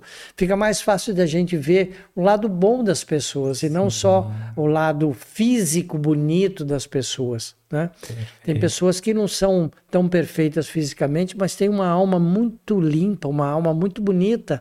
Gostoso de sentar e conversar, você esquece do horário, você já conversou duas, três horas, uhum. você continua conversando, porque é uma pessoa muito legal, uma pessoa muito simpática. É, que transmite uma paz e isso eu me sinto bem ao lado dessa pessoa. Então, quer dizer que aquele caminho que eu estou levando Pode não ser com aquela pessoa, mas é o correto, porque me fez feliz e faz com que eu faça as outras pessoas também felizes. Perfeito. Eu acho que até é, só desse fato, né, você colocando do, do interesse, é, se conhecendo e, e, e parando para refletir, né? O que está me atraindo no outro, né? Tanto a mulher com o homem vice-versa. Porque, vamos dizer, se for. Acho que até fala no, no, no Evangelho, na, na, na união por interesse, né? Quer dizer, se eu tenho um interesse mais material e eu não admito, né? Até mesmo internamente. Então juntou-se ali. O dia que aquele casal mudar o patamar, se por acaso acontecer e perder os recursos financeiros, então Perdeu, a, perdeu o amor, porque é. não era amor, né? É, então um casal que se une pela beleza física, a, o tempo e a lei da gravidade vai fazer seu trabalho, né? as coisas vão vão caindo, vão tudo. caindo, vai, vai tendo a ruga. É, e vai. aí, quer dizer que aí já vai perder o interesse um pelo outro, né? Sim, sim. E, e, e, você falou um aspecto interessante que é a conversa, né? Então, se a pessoa estiver pensando em todos esses aspectos, né? Pô, o outro é, é, é, bom bater um papo, quer dizer, o papo vai ser bom até, Sim. independente gente, da fase da vida, né? Por isso que a gente diz do período de namoro, é justamente isso, conhecer uma outra, um outro perfil, uma outra é, é, é, situação que a gente não conhece dessa pessoa. Então, a cada segundo a gente conhece a pessoa porque ela também é diferente tanto quanto eu sou diferente. Então essa pesquisa é infinita porque a cada segundo que a gente tem uma oportunidade diferente do que teve anterior, com certeza vai ter uma reação diferente daquilo que eu conhecia ou que ele Sim. conhecia. Então vai dando para a gente é, entender se nessa continuidade, se um ano, dois anos que a gente está convivendo, é, mantém esse nível é, de evolução, de entendimento, de aceitação, se é explosivo, se não é explosivo, se é amoroso, se é carinhoso, se é, é, é enfim, todas as possibilidades que cada um tem um perfil acha, né, qual é o homem ideal, qual é a mulher ideal, a gente não tem isso quando novo, né? Sim. Então, é, acredito que as chances de entre aspas, de errar são menores. Sim. Mas como a gente não sabe se o nosso comprometimento com aquela alma ela é de curta duração, média ou longa duração, enquanto durar eu vou fazer o meu melhor, independente de julgar se vai ou não dar certo. Não tenho bolinha de cristal. Perfeito. Mas o importante é que a gente seja é, o melhor que se pode a cada segundo, porque aquele segundo já passou. Se eu magoei, magoei, não tem como desmagoar, né? Porque eu já falei, não tem como, ah, perdão, já magoou. Pode até perdoar, mas a, a, a sua agressividade físico, verbal, emocional, não importa, ela já ocorreu. Se você magoou, magoou não é? Agora você vai ter que reconquistar e provar que aquilo foi instintivo, sei lá, foi foi é, é imediatista. persistir para que é. não faça novamente, Isso, né? Isso, essa é a vigilância no processo e, de evolução. E, e, você citou esse período vai, de namoro, noivado, que é que é para se conhecer e, e, já vislumbrar se é, é, é para um, uma união ali, um, uma relação de curta, média ou longa duração. É interessante, né, que para um, alguém que vai contratar alguém para a sua empresa. Período de experiência. Meu, faz período de experiência, é, faz uma entrevista, sim. qual é o objetivo, o que você quer, o que não sim. quer, para aceitar. E alguém que vai entrar na nossa vida. Quer dizer, a gente tem tido mais critério, é, às vezes até na, nas relações é, sociais, de, sociais é, de trabalho, é. e quando é para escolher alguém que vai dividir uma Não é? intimidade, vai dividir uma existência, às vezes a gente acaba deixando de lado, né? E, de, e aí depois é, a gente observa esse número de, de divórcio. Vai ter que conviver que... com isso, é. é. O Espiritismo não fala que é contra a separação. O Espiritismo diz que a gente tem que batalhar a cada segundo é, o nosso melhor e facilitar o melhor do próximo. É, mas se é sofrível uma situação em que eu não evolua porque estou sendo de alguma forma é, subjugado? Alguma forma é, é, não, não facilitarem a, o meu crescimento ou eu é, evitar que o crescimento do outro e eu não tenho essa reflexão, eu não tenho o direito de fazer a outra sofrer porque nós não temos posse de nada. Deus nos emprestou o nosso corpo nos emprestou é, é, a, a, todas as situações que a gente passa como empréstimo, a gente não é dono de nada, nem do próprio corpo. Então, essa reflexão para quem não tem, fica mais difícil e acha que de uma forma egoísta você é minha mulher. Né? Você não é dono de nada. Né? Para começar também, não é mulher, é uma esposa, porque ela está compartilhando com você. É uma pessoa muito muito especial, porque você a selecionou, você a escolheu e vice-versa. Então, não tenho posse, não é minha, né? Convivemos, compartilhamos, dividimos. Né? Não é o meu filho, ele está sob minha tutela, né? ele está é, é tá sob minha responsabilidade, mas eu não sou dono, eu não tenho a posse. Porque se pensar assim, o filho cresce, casa e, e, e não dou valor às escolhas dele. Não motivo a escolher melhor se assim for conveniente, mas aceito as suas escolhas porque é um espírito que está com um compromisso com aquela outra alma. Então eu tenho por obrigação de recebê-la, porque também, se não é meu compromisso, é compromisso dele. Então eu tenho que fazê-lo é, entender que eu aceito, eu gosto, tanto quanto, independente de qualquer coisa. Mesmo que eu não goste, eu vou me esforçar muito. Aí uma, a minha reforma íntima com relação a isso. Mas é, eu preciso que aquela alma que foi colocada inicialmente sob minha, minha guarda seja continue sendo feliz. E tudo aquilo que a gente passou de informação que foi exemplo nosso tem que ser bom tem que ser moral para que eles tenham a continuidade disso. Senão fica, é, vou cobrar algo que eu não, não fui exemplo. Perfeito. Ó, não fuma que faz mal e eu fumo. Que moral Sim. eu tenho de cobrar para meu filho não fumar? Né? Então, é, é, são N coisas, não é só os defeitos, né? mas as virtudes são exemplificadas para que eles enxerguem que tem coisas boas e coisas ruins. Aí eu vou escolher que caminho eu quero fazer. Então, isso é educação. Perfeito. E é, é, eu gosto sempre de pensar assim, ó, um, uma pessoa que está em casa, né, um casal, ou quem está assistindo em casa e, e, do modo prático vivenciando situações em que está pensando no, no divórcio. Então a pessoa está assim, pô, eu sei de resgate, eu, eu compreendo que existe essa, esse compromisso que eu firmei aqui nessa encarnação, né, seja no, no, num ponto de vista espiritual quanto social, e a pessoa está pensando no, no divórcio. É, existe um, um um limite, cada um vai entender o, o que conselho, consolo dá para passar? Eu acredito que se a gente insistir no orgulho, eu vou querer implantar a minha ideia como melhor e você vai querer implantar a sua ideia como sendo melhor. Você não vai aceitar a minha e nem eu vou aceitar a sua porque fechei e você fechou naquilo que acha que é o supra-sumo pode até ser a melhor ideia, porém, ela não é a única possibilidade. Então, do mesmo jeito que você vai me ouvir, eu também tenho por obrigação de te ouvir. Se houver uma sinceridade e uma honestidade com relação a isso, é claro que se eu tenho uma situação e se tiver filhos piora mais ainda, eu vou tentar buscar um outro caminho. É, é, isso sempre vai ter que ser tentado e mudar o jeito de ser. Eu não vou me anular por isso, mas vou não acabei de dizer que a gente evolui a cada segundo, nós não somos a mesma pessoa a cada segundo. Então, se a minha companheira, o meu companheiro evoluiu, eu também evoluí. Então, tenho por obrigação de enxergar muito mais além do que eu estou enxergando agora. Agora, se eu continuar sendo egoísta, eu vou querer impor, vou querer implantar, vou querer que seja do meu jeito. E às vezes chega a um determinado ponto que o limite é o copo, a gota d'água no copo cheio.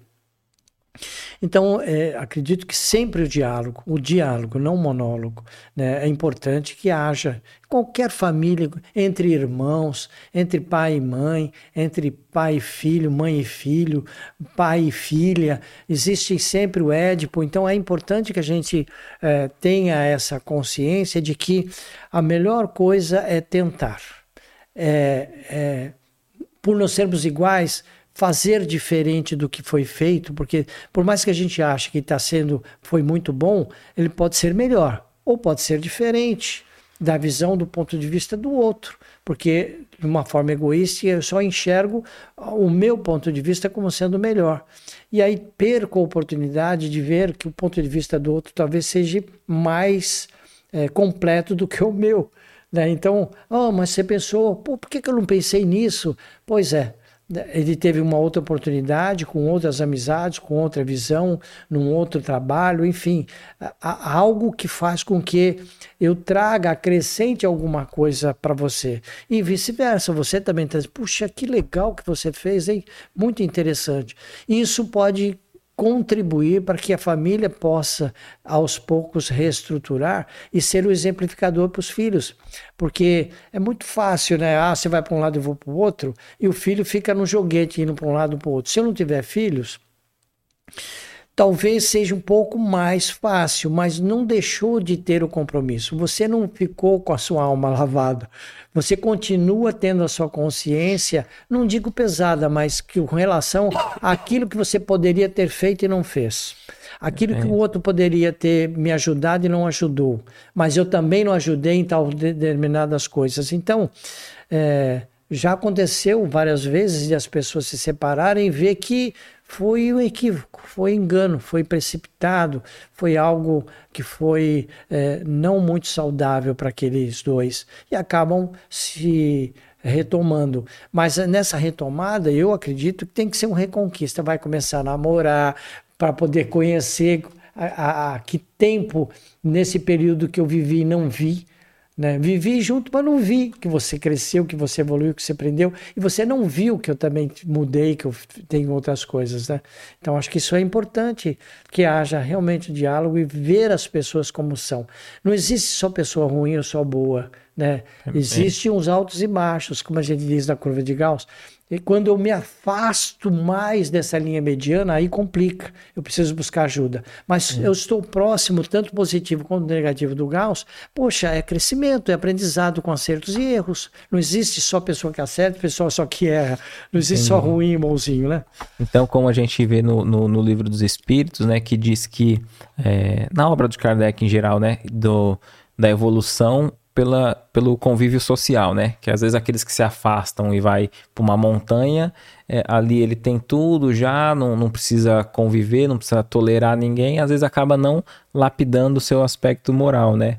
E eu imagino que o casamento é, é, é onde a gente tem que mais ceder né, nas relações, né? Porque às vezes você vai para um trabalho, você cede um pouco porque você precisa suportar ali um patrão que vai estar tá te pagando. E você sabe, ah, daqui a pouco dá hora de ir embora tal. Agora, no, no, num casamento, é mais desafiador em muitos casos você abrir desse seu ponto de vista, como você colocou, né? E às vezes, se a gente leva o casamento, as uniões, como um modo descartável, ah, eu tenho que aceitar, eu tenho que encontrar alguém que vai, vai aceitar todas as minhas inferioridades. Quer dizer, eu não vou ser estimulado a, a, a avançar e a progredir, né? E toda, toda lapidação dói, né? Então, Sim. eu acredito que aquele que consegue, dentro do seu limite, ir persistindo um quanto mais, ele, ele próprio vai ser, vai ser benéfico para ele, né?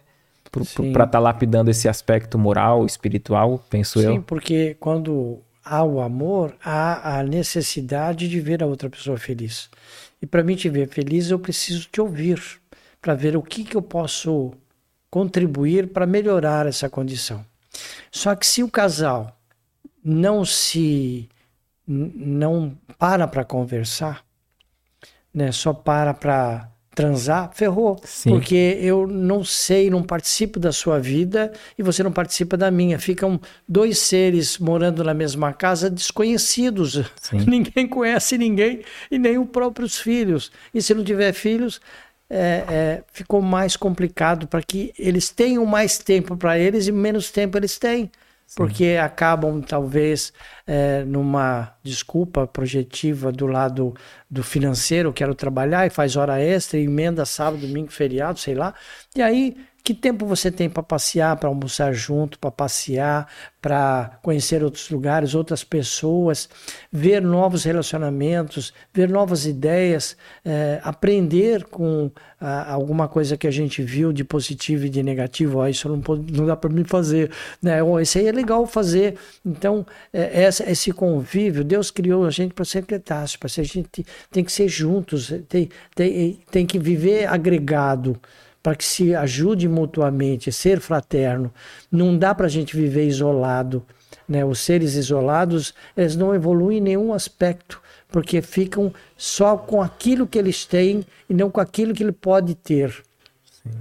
Tem ouro, mas não sabe que aquilo é ouro. Para mim é um pedaço de lata, qualquer Sim. coisa, né? E não sabe que o outro valoriza aquilo, né? Sim. Mas eu, eu tenho sei lá, uma fruta em que eu saboreio legal, mas o outro lá que não conhece também não sabe que aquela existe. Eu acho que a gente viu muito isso na pandemia, né? A importância de cada do relacionamento. De relacionamento de cada ser social ali, né? Sim. De a gente vê o quão importante é aquele que coleta o lixo, o quão importante é ali o, o padeiro, a gente, a gente foi obrigado a, a, ter um olhar que a gente não tinha, né? Dessa... Sim.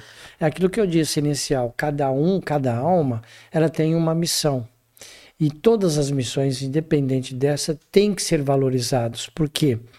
Porque não é só aqueles que têm grandes profissões ou são grandes administradores que têm o mérito dessa história.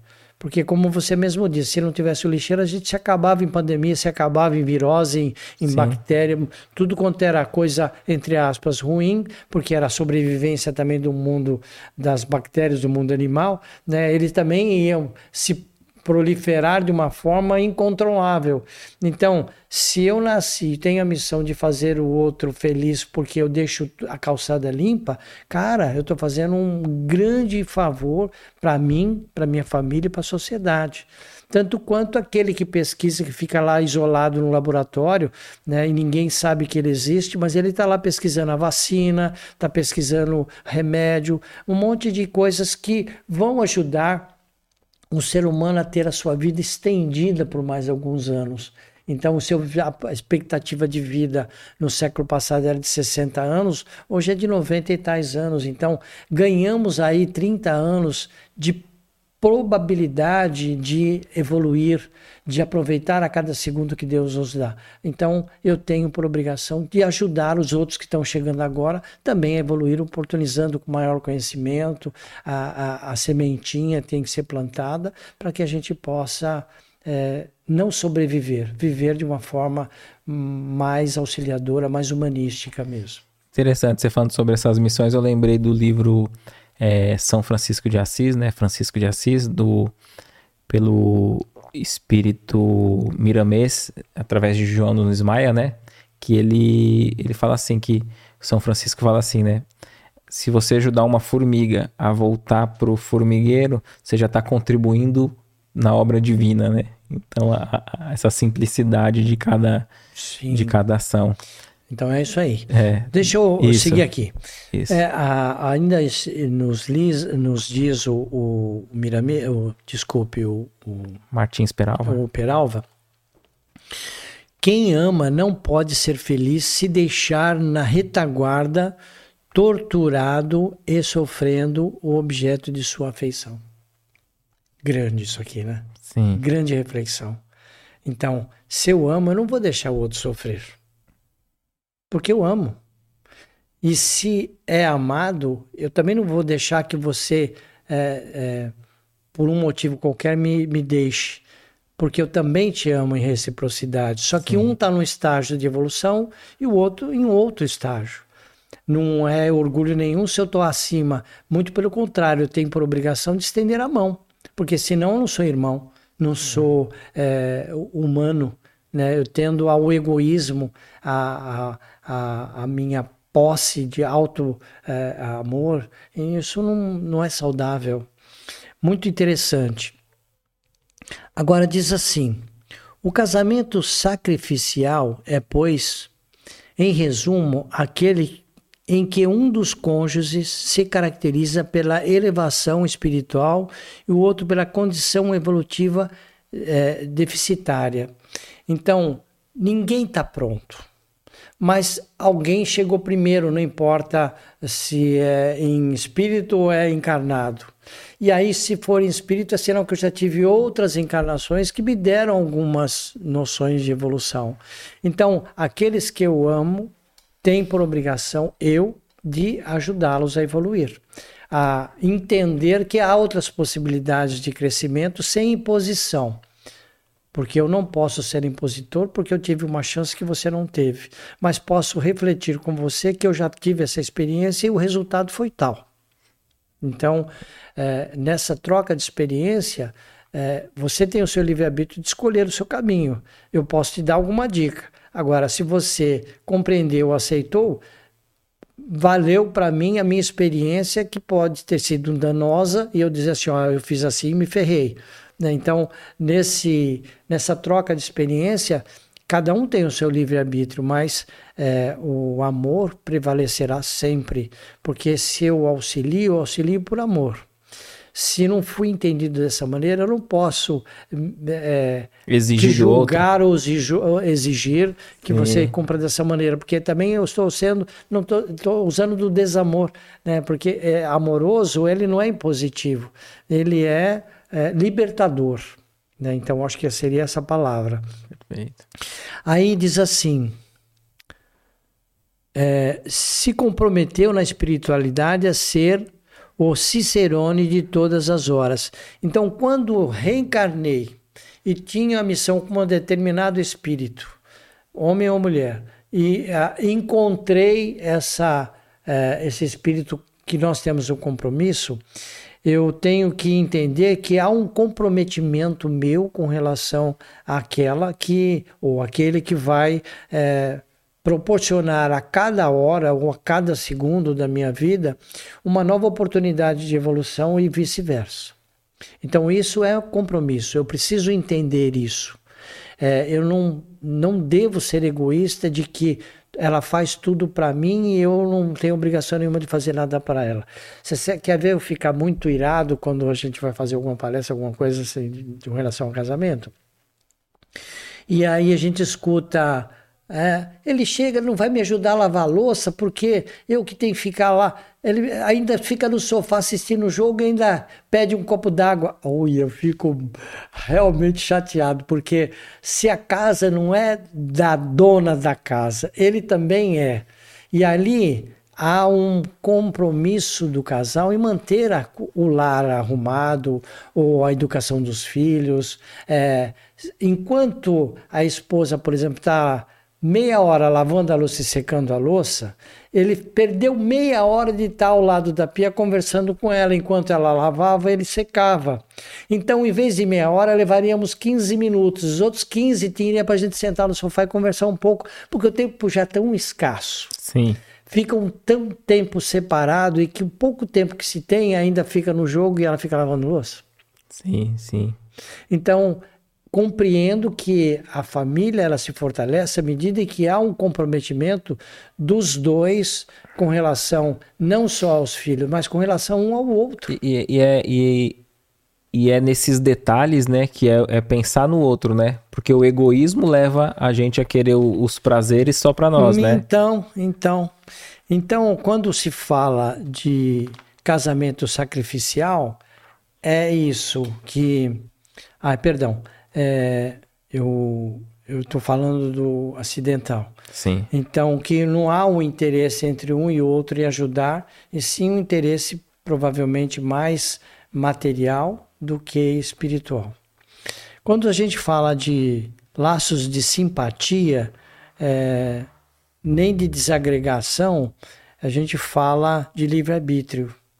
Consequentemente, os acidentais, os, os casamentos por acidente, é, às vezes eles são mais simpáticos porque me atraiu, mas eles não têm essa, essa, esse enlace amoroso, e sim foi por acidental mesmo, né? É, aconteceu um fato e que impulsivamente gerou né, uma, uma afinidade, uma proximidade maior, mas é, são apenas espíritos simpáticos um ao outro. Não tem um compromisso é, efetivamente moral. Simplesmente são almas que se encontraram no, na confluência do caminho e que, perante as leis humanas, uniram apenas os seus corpos. Não existe uma união espiritual moral. Então, não quero dizer com isso que não será duradoura. Mas tem um ponto que a gente pode refletir: é o fato de que, mesmo que não tenha dado certo, o período em que a gente houve junto nesse, nesse acidente despertou uma coisa boa em mim e que eu vi em você também outra coisa boa. Então, talvez num outro processo reencarnatório, por é, afinidade, não por, por é, simpatia, a, ocorra o desejo de ter uma outra oportunidade mais afim. Então eu deixaria de ser um acidental e passo para um, um provacional. Vai ser de prova. E eu acredito que até mesmo dentro da mesma encarnação, aquele relacionamento que não deu certo, vai, no, no ponto numa de primeira vista, fase, numa é, primeira fase, é. você vai trazer recursos para você já não errar, cometer os mesmos erros com outro companheiro ou outra companheira Sim. dentro da, da- dentro da mesma existência com outras pessoas, né? Então Sim. nenhuma nenhuma lição ali, nenhuma experiência se perde, né? Sim, isso desde que entendamos que a gente não é a mesma pessoa, com esse aprendizado tão não positivo, mas se eu entender que as coisas que não foram boas, eu posso tirar as, a essência boa dessa história, Sim. que é como aprendizado, eu vou para um outro relacionamento provavelmente mais maduro, mais consciente daquilo, se houver essa reflexão. Sim. Então, quando se fala de, de casamento provacional, ou seja, de prova, é que duas almas se encontram em processo de reajustamento.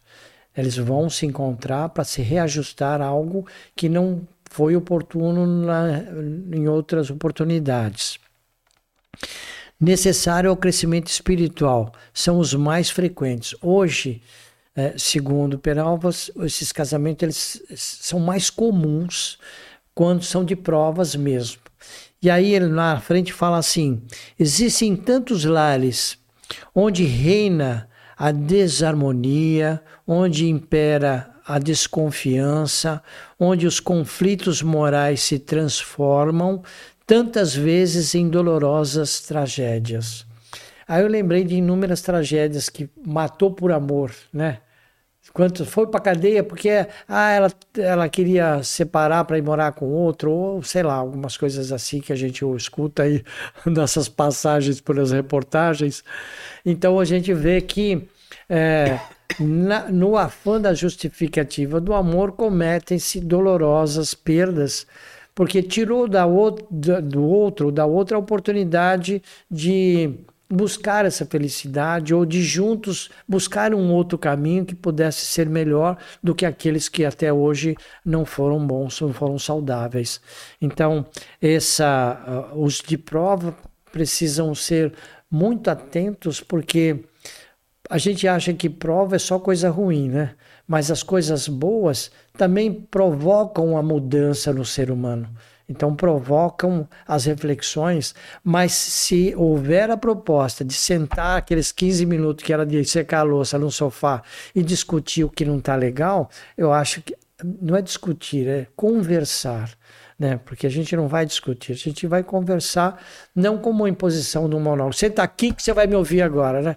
Não vai rolar muita coisa, mas de uma forma sutil, porque você conhece o seu marido conhece a sua esposa, você vai é, como diz aí, comer a sopa pela beirada, né? Você uhum. vai falando, dando um exemplo, como é que foi seu dia, para ele, loló, e aí chega aquilo que hoje aperta seu coração, ou que há uma insatisfação, como uma reflexão em pensamento em voz alta. Então, acho que aí ajuda bastante as pessoas a crescerem, a evoluírem, a se ajudarem, a compreender, porque às vezes é, fazemos ou falamos algumas coisas de forma sem ter experiência impensadamente, né? Somos impulsivos e às vezes é, não é bem aquilo que eu queria falar, mas no afã falei algo que não era para falar, então, não, aí, não e, tinha essa tradução. E aí nesse momento a gente falou, feriu o outro e, e, e aí o outro ou, ou nós, né, ficou ali muito magoado, acertou na gente. E aí pra gente é algo grandioso quando o outro nos fere e a gente tem certeza que o outro percebeu. E aí não há esse diálogo, quando não há esse diálogo, fica, fica sem a conclusão, né? E a gente às vezes não, não, não vai lá e não. Eu, eu tava vendo até uma, uma dica de casais assim, falando assim: não diga o que aconteceu, diga como você se sente emocionalmente. Aí você pode me corrigir se eu estiver errado. É, com frente a esse caso. Então, é, sugere-se assim, né? Fala assim, ó, Aquele dia eu fiquei magoado, fiquei triste, é, porque aquilo que você fez, não gostei. A pessoa, ah, pô, nem percebi e tal, e se resolve, né? Porque a gente tem, tem, a gente às vezes pensa que tem certeza que o modo que eu vi aquela cena foi exatamente como o outro também a percebeu, né? E quem fere não é do, me, não é do mesmo Sim. de quem foi ferido, né? O grande problema nesse exemplo que você deu é que é, ninguém, ninguém leva como é que é se fala? Leva desaforo para casa. Não é? Então, mesmo que esteja ali na hora, se você fala, eu retruco, se, se eu retruco, você retruca, e a voz vai aumentando e ninguém escuta ninguém. Sim. E todo mundo fala tudo aquilo que está magoado, acumulado, de repente aquilo foi a gota d'água, não tem nada a ver com aquilo que tu Sim. falou. Eu não fiquei magoado com aquilo que tu falou, fiquei magoado com aquilo que foi lá atrás e que é, a gente não retomou. Então, um dos dois, como diz o outro, desculpa o termo, vai ter que abaixar a orelha. Sim. E retomar numa outra oportunidade. Numa outra oportunidade. Não deixar isso passar, batido. Sim. Olha, eu queria falar com você sobre aquele, aquele dia. Podemos? Não, eu ainda não estou legal. Tudo bem. Vai levando. No outro dia, olha, podemos retomar aquele assunto? Podemos. Então, muito bem. Então, por favor, deixa eu dizer o que, que eu senti, o que eu vi, como é que eu estou, e depois você fala o que, que aconteceu. Então, acho que aí dá para conversar de boa, porque os ânimos já acalmaram, Sim. né? Aquela impulsividade de eu dizer o porquê que eu fiquei magoado, também meu coração acalmou e você vai ter condições de me ouvir e refletir sobre aquilo que supostamente você falou e que não foi legal. Ah, não foi bem isso. Deixa eu terminar. Aí você é, contra-argumenta e eu vou entender ou não. Olha, não aceitei, mas vamos lá. Né? Continua, né? para que a outra pessoa saiba que ela é, tomou um, uma fala que não foi legal. Talvez até tenha sido legal, vai depender muito do seu argumento para que eu entenda que aquilo que você falou se estava com a razão. Mas de repente perdeu a razão, como você falou para mim. Poderia ter, ter, arrumado um outro caminho, né, para que eu pudesse entender e, pô, tá, desculpe, eu não tinha percebido isso. Podia ter falado, é, podia ter falado lavando a louça, né? Enquanto então, lavava a louça, então, né? Então, então. Quando muito eu jogava o prato no, é. no chão. Né? Mas é, era aqueles 15 minutos que faltava num sim. porrão de horas que a gente não sentou para conversar. Não deixar acumular também, né? Sim, sim. Eu acho que isso é importante. E eu acho que se o casal se proporciona é, sair num jantar, num, num, sei lá, em algum canto em que pudesse é, conversar, porque publicamente não tem. Você se inibe. Sim. Você não fala alto, você não grita, você não gesticula, você não. Não, não sai tanto do controle, né? Exato. Então, é, em público, dá para conversar.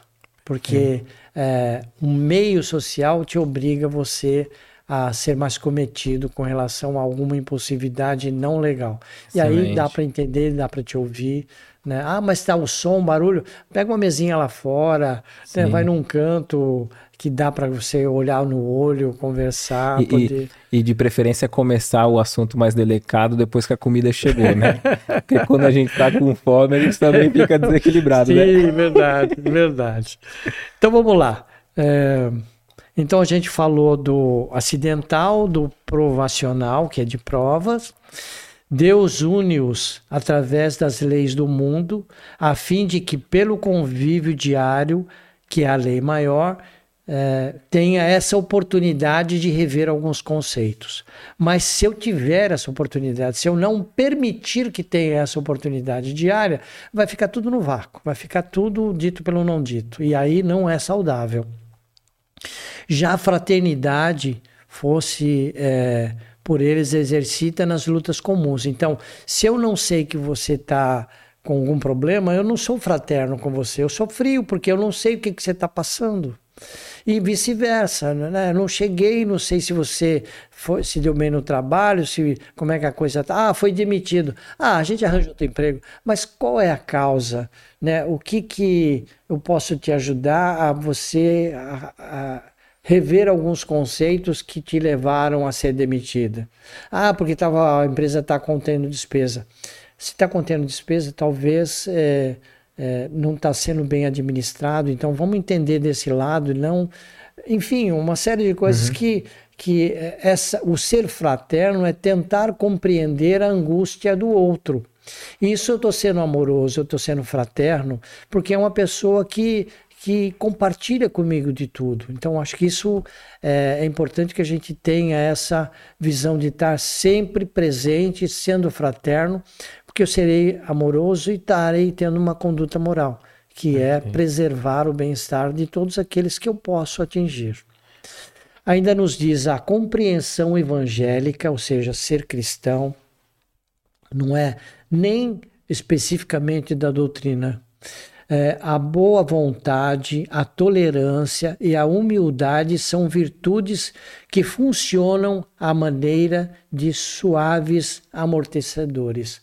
Então, tudo aquilo que é pesado, que nos deixa o ombro arriado, né, a mente cansada, querendo fugir de tudo e de todos, a doutrina é, as religiões como um todo, e especificamente aquela que faz com que a gente reveja alguns conceitos pessoais a cada segundo, ela pesa menos, sabe? Porque a gente deixa de culpar o outro e tenta encontrar dentro de nós as respostas para aquilo que a gente precisa aprender para refazer alguns procedimentos. Isso é reforma íntima, né? Perfeito. Então acho que isso é vai servir, como ele diz aqui, de amortecedor. É, a gente não, não, não acha tão pesado o fardo, porque encontramos caminhos e justificativas para melhorar aquela condição, de torná-lo mais leve. E aí a coisa fica mais suportável e eu deixo de ficar culpando todo mundo, a humanidade, a sociedade, o marido, o filho, todo mundo é culpado, só eu que sou inocente nessa história. Perfeito. Então é isso que a gente você acha que. Você acha que às vezes nos falta é, nós mesmos nos cobrar de progredir, que você estava falando assim, ah, no início você falou, né? Eu não vou tentar mudar o mundo, né? Eu vou, que é uma proposta até forte da aliança, né? Eu vou, tent, eu vou me melhorar e, consequentemente, o mundo melhora, Vai né? Melhorar. Porque numa relação a dois ali, é muito mais desgastante eu tentar forçar o outro a ser diferente, a ser diferente do que eu me esforçar, gastar minha energia em eu próprio melhorar enquanto servir de exemplo. E o outro é a gente não. Às vezes no texto, né? O pessoal até comenta, falar é fácil, né? Mas o, o, o desafio é esse, né? Sim. né? Se eu não tentar, eu não vou saber. Sim. Agora, se eu me acomodar, eu vou continuar como estava. Isso até que ponto me ajuda a suprir ou superar as minhas dificuldades? Eu só vou saber se eu tentar. Né? Perfeito. Né? E se eu tentar, posso ter um não? Tá, eu já tinha um não, vou ter um não e meio. E o que eu posso para fazer para ter um sim? Então, se eu agir dessa maneira e só receber não, eu vou ter que mudar minha política para receber um sim. Então, eu vou ter que olhar para mim mesmo e rever alguns conceitos para que eu saia daquele não e receba pelo menos um sim. Se eu tinha 50% para cada um, eu vou ter 51 para sim e 49 para não. Opa, já já é melhorou, maioria. Já melhorou.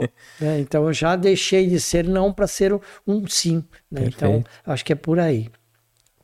O Espiritismo, pela soma de conhecimentos que espalha, que planta, tem sido meio eficiente para que muitos lares, construídos na base da provação, se reajustem e se consolidam, dando assim os primeiros passos na direção do infinito bem.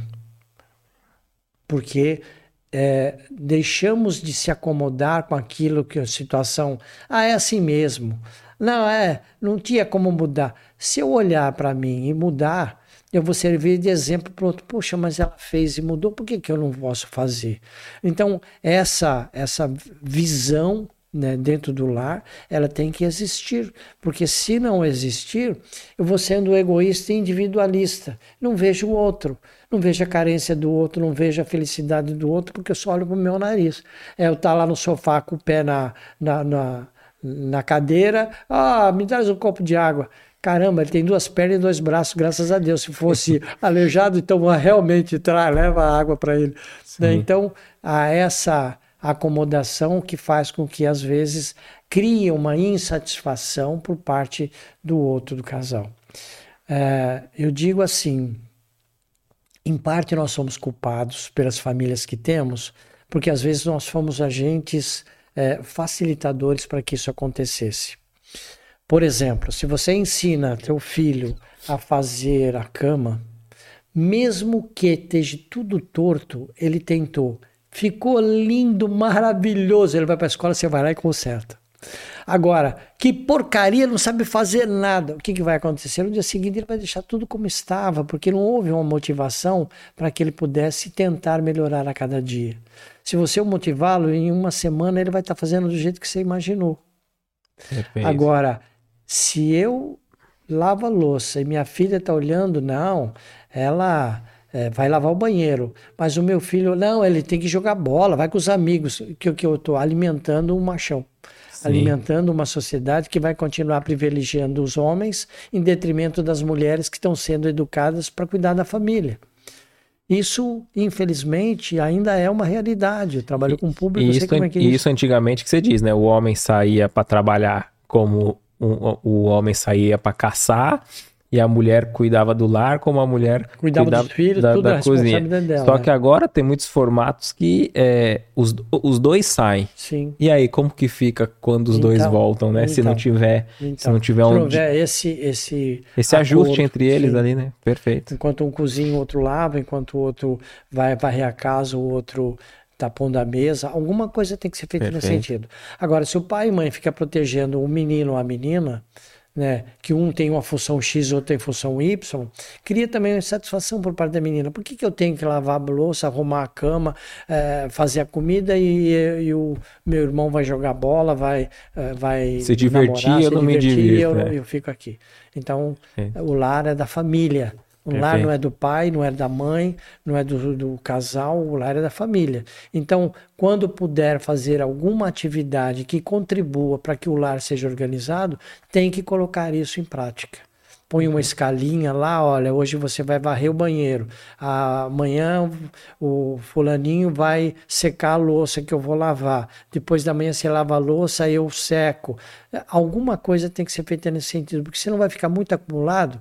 E aí o que dizem né, na sociedade? A mulher tem jornada dupla, que é trabalhar para prover a família e ainda tem que cuidar do lar, da família, sim, dos sim. filhos, né, da casa, lavar a louça, fazer comida, marmita. Nossa, não tem ser humano que aguente, né? Perfeito. Parabéns para quem faz isso, porque é muito louco isso. Sim, sim, perfeito. Ainda nos fala sobre o espírita esclarecido, homem ou mulher, aprende a renunciar a benefício de sua paz e do seu reajusta.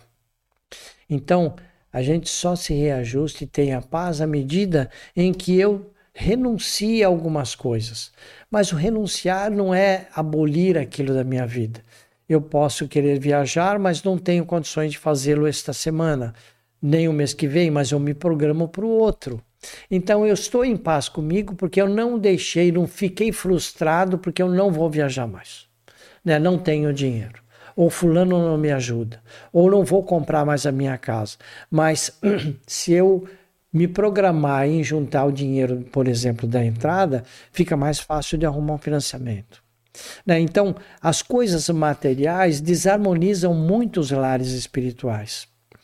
E a espiritualidade, do outro lado, acaba, de repente, indo comer, como disse, a sopa pelas beiradas. Então, se eu não consigo atingir o pai ou a mãe, eu atinjo o filho porque eu desarmonizo né, o pai e a mãe. Então a gente tem que tomar muito cuidado né, com conhecer-se, porque se eu tenho uma conduta ela é continuada, se algum fato acontecer e eu mudar de procedimento, é sinal que alguma coisa está acontecendo. Então eu tenho que estar tá ligado nisso.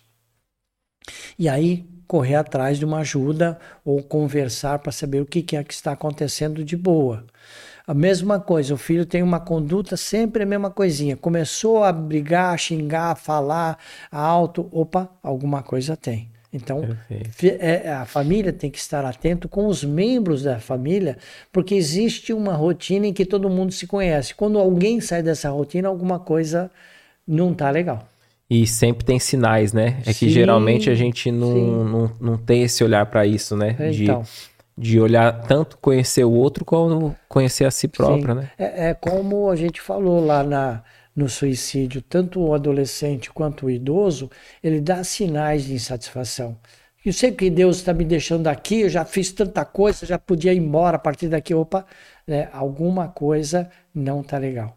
Então, o adolescente é a mesma coisa né, acaba fugindo para o álcool, para a droga, como uma fuga de algo que emocionalmente o, o, martiriza.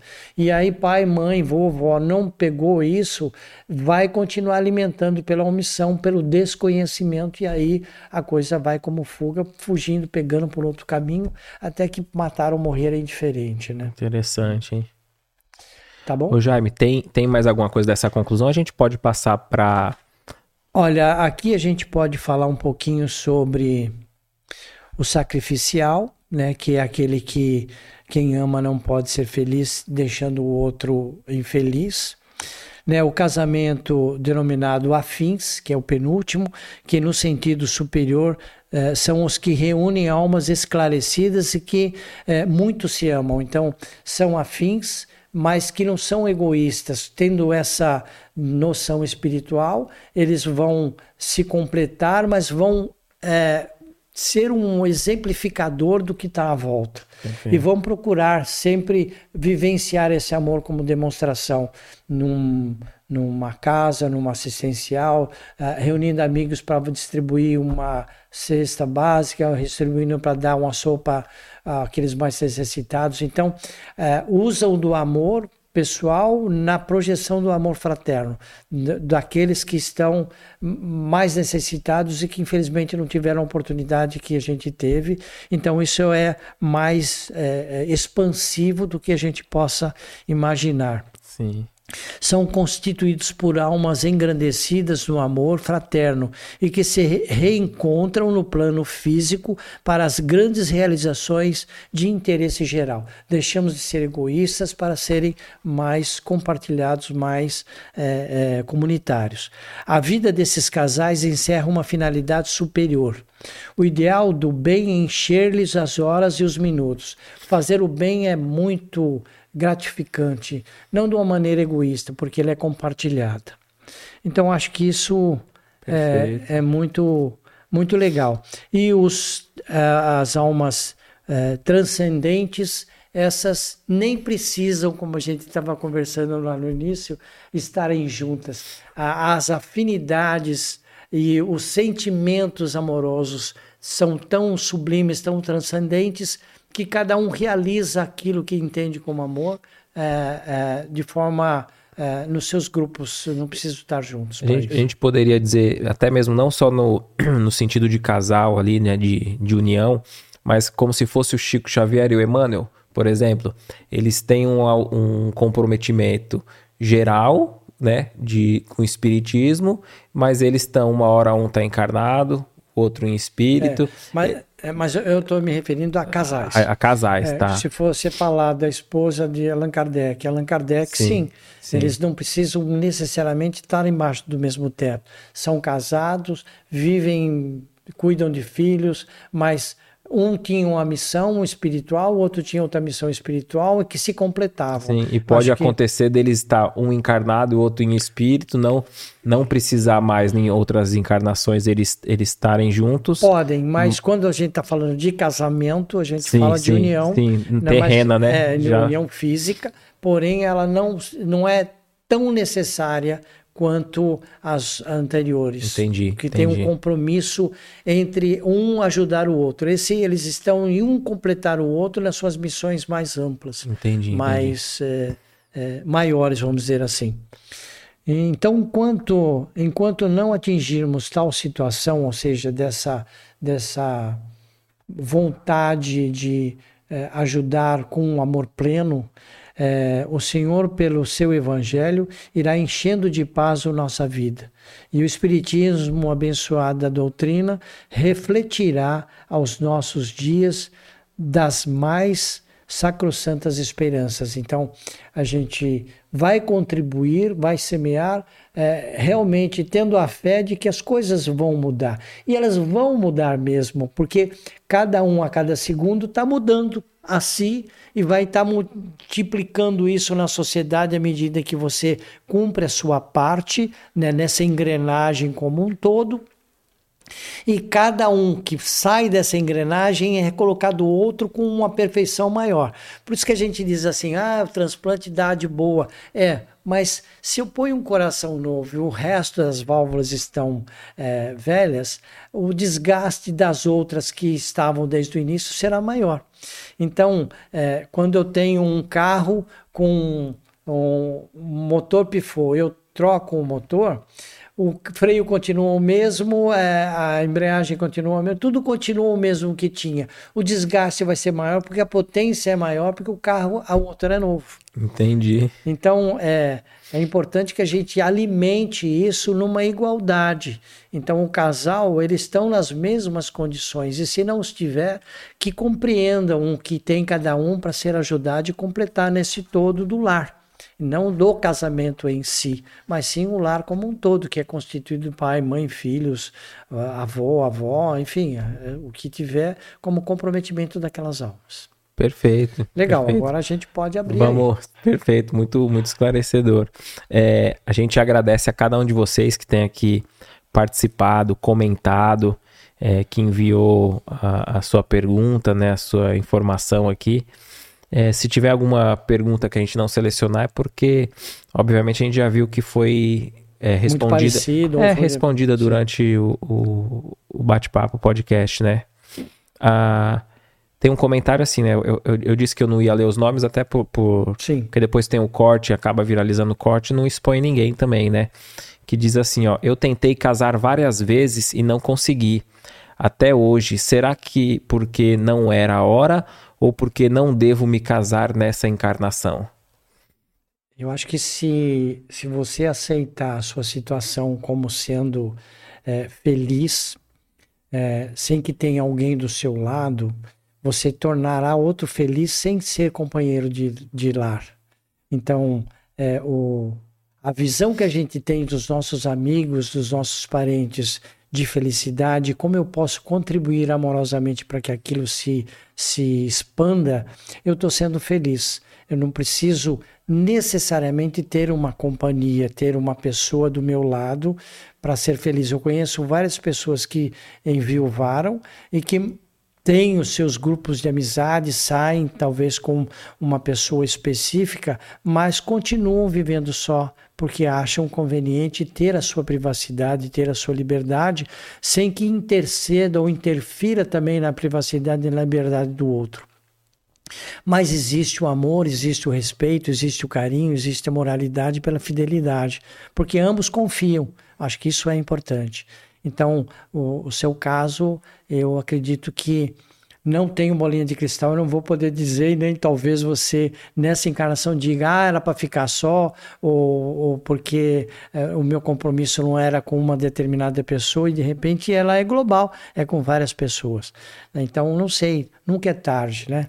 Eu Sim. fiz o meu mestrado, eu tinha 59 anos. Então, se não é tarde para estudar e a gente melhorar a nossa condição, eu conheço pessoas que. É, é, com 60, 70 anos, é, encontraram uma pessoa, uma companhia agradável.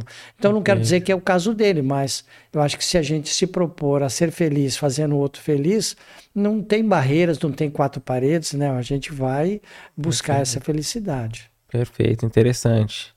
E, e, e não deixar de se amar nunca, né? Porque Sim, se, a, se, se, a gente se ama, se cuida, a, as chances de encontrar alguém, sim, né? Que tem sim. uma frase que diz assim, né?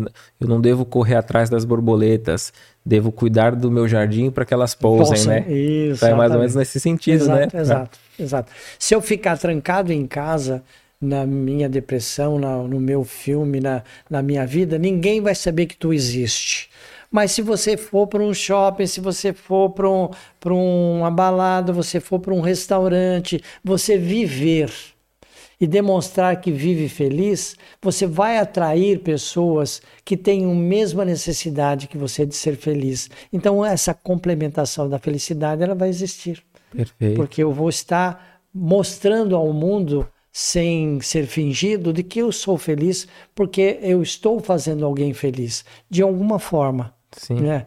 Levar uma contribuição no orfanato, no asilo, numa casa de estar. Acho que isso é um bom exemplo de a gente é, se dedicar ao próximo, porque eu é, tenho essa condição, graças a Deus. Perfeito, excelente. É, tem uma outra questão aqui que diz assim: ó, quero saber sobre o casal ter o mesmo tipo de doença. É, conheço um casal e a esposa faz três anos que faleceu de um câncer no pâncreas. É, e agora o marido descobriu o mesmo tipo de câncer da esposa e ele está em tratamento. Qual, Prova é, qual provavelmente é a relação? É, provavelmente isso é um compromisso que existe entre eles de compartilhar isso. Essas almas elas tinham, é, porque a Igreja Católica não fala do, na tristeza, na alegria, né, no, na doença e, e, na saúde. Então acredito que é, a igreja tenha essa noção do, do processo reencarnatório. Então, essas almas tinham que ter, é, por algum motivo, é, essa, essa vivência, esse, essa cumplicidade e que como cada um é uma alma num estado evolutivo, o físico também tem uns que aguentam mais do que outros, tem um desgaste maior do que o outro, enfim, uhum. essas coisas e tem um período que foi pedido. Não é o casal que pediu. Cada alma no seu processo reencarnatório, né, como espírito, pede aquele compromisso, que pode ser, ah, é, tem uma, uma história que um espírito determinado é, foi convidado para reencarnar. Não, legal, vou reencarnar. Então chega aqui, vamos lá. Começar a fazer a programação reencarnatória e começar a dizer um monte de coisa que ele precisava fazer. E chegou num determinado período e falou assim: não, eu não vou conseguir fazer isso. Vou, vou ter minha mente apagada? Vai. Não, eu não vou conseguir fazer isso. Então, vamos combinar? Quando eu tiver 35 anos, por eu não ser humilde, eu quero sofrer um acidente e perder as mãos, porque aí eu vou ter que desenvolver a minha humildade, pedindo para alguém pôr água na minha boca, pôr comida na minha boca, me ajudar na, na minha limpeza, na minha higienização. Eu vou ter que ser humilde e impedir que isso é, aconteça. Então anotaram lá que ele sofreria um acidente e perderia as duas mãos. Aí ele reencarnou e continuou vivendo, mas ele era um cara muito amoroso, ajudava todo mundo e não foi pedido isso, era próprio da alma evolutiva dele reencarnado. Quando chegou nos 35 anos, ele realmente sofreu um acidente, só que perdeu um dedo. E continuou vivendo a vida dele como se fosse nada tivesse acontecido, ajudando, sendo ajudado, e aí, quando ele foi prestar contas na espiritualidade, quando ele desencarnou, falou: Mas aqui estava dizendo que você ia sofrer um acidente com 35 anos e perderia as duas mãos. Você perdeu? Não, eu perdi só um dedo, que não me atrapalhou absolutamente nada. Eu comecei, continuei ajudando todo mundo que precisava. Então, por isso, justificou que ele foi foi atendido naquilo que ele precisava, mas não com tanto rigor da espiritualidade, porque ele já estava sendo muito filtrado, já estava desenvolvendo desde o seu nascimento a humildade. Perfeito, excelente. Deixa, deixa eu te perguntar, Jaime, pode acontecer, não sei se é esse o caso ou não, mas assim, de uma, um casal que se ama muito, aí desencarnou e com uma determinada enfermidade acontece desse espírito ainda perturbado e desequilibrado e aquele que ficou é, entrar em sintonia e ele também passar a sentir as sensações daquele que desencarnou por causa dessa é, desse desequilíbrio é, ter essa influência ou é do, do, ponto de vista emocional pode acontecer não quer dizer que seja do ponto de vista espiritual. É, um exemplo minha bisavó morreu de câncer minha avó morreu de câncer, minha mãe morreu de câncer, eu vou morrer de câncer. Emocionalmente eu produzo isso, porque no meu subconsciente fica, fica essa, putz, é, é genético, eu estou ferrado. Mas cada um no seu processo encarnatório tem a sua individualidade. Cada um tem o seu processo de resgate. E não quer dizer que aquela família toda tenha que ter passado pelo mesmo resgate. Sim. Então, emocionalmente, psicologicamente falando, eu posso desenvolver isso. Posso. Mas não quer dizer que seja regra. Sim. Porque ela não é geneticamente. Se fosse assim, eu sofro um acidente, perco o meu braço. Aí os meus filhos vão nascer tudo sem braço. Sim, sim.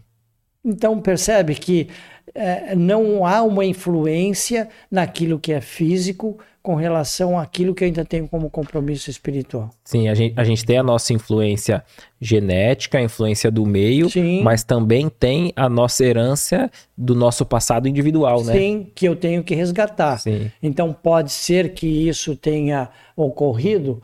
Pode, mas é, do ponto de vista é, científico, não tem um fato comprobatório que isso possa acontecer. Não, perfeito. Vamos ver se a gente consegue responder todas aqui. Vamos avançando. É... A, a, aqui eu posso até comentar, ela está sempre conosco, né? A, a, Carla diz assim, ó. Me causa uma estranheza o, o, o uso do termo casamento acidental. É, o, acaso existe acidente se falando em espiritismo? Se não existe acaso, é, coincidência, tudo tem um porquê. Como entender que seja um acidente, um, um casamento? Se tem um porquê, tem uma justificativa. Como não tenho vínculo afetivo, não tenho vínculo moral, eu só tenho vínculo carnal, é, é, é denominou-se acidente por quê? Porque foi um acidente de percurso. Você encontrou uma pessoa que não era para encontrar. Houve uma afinidade com a pessoa que você nunca viu né? E ah, eu, eu vamos, ah, eu gostei de você também, vamos casar, vamos casar, ou vamos juntar, vamos viver junto, ou então vamos é, é, passar essa noite juntos. Não foi um acidente, não é, é, é que pensamos que acidente é alguma coisa que é, de colisão, de né? colisão, sei lá, alguma coisa que eu dei uma trombada com você, né? O, é, o que se diz de acidente é que não estava previsto acontecer e aconteceu eu posso ter um relacionamento com a pessoa, ela previne, mas de repente, num, numa situação, ela engravidou.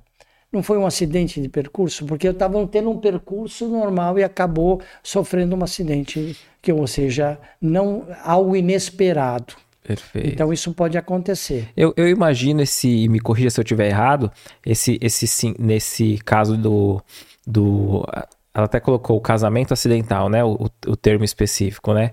Eu imagino assim: o, o livre-arbítrio a gente nunca perde. A, o livre-arbítrio de, de fazer nossas escolhas. Eu acho que o acidental, como você falou, não é esse sentido de colisão, mas é assim, vamos pensar que... Não estava na tua rota. Isso, né? Então assim, ah, eu, eu, no meu, o meu planejamento reencarnatório era para eu ir mais ou menos nessa, nessa linha.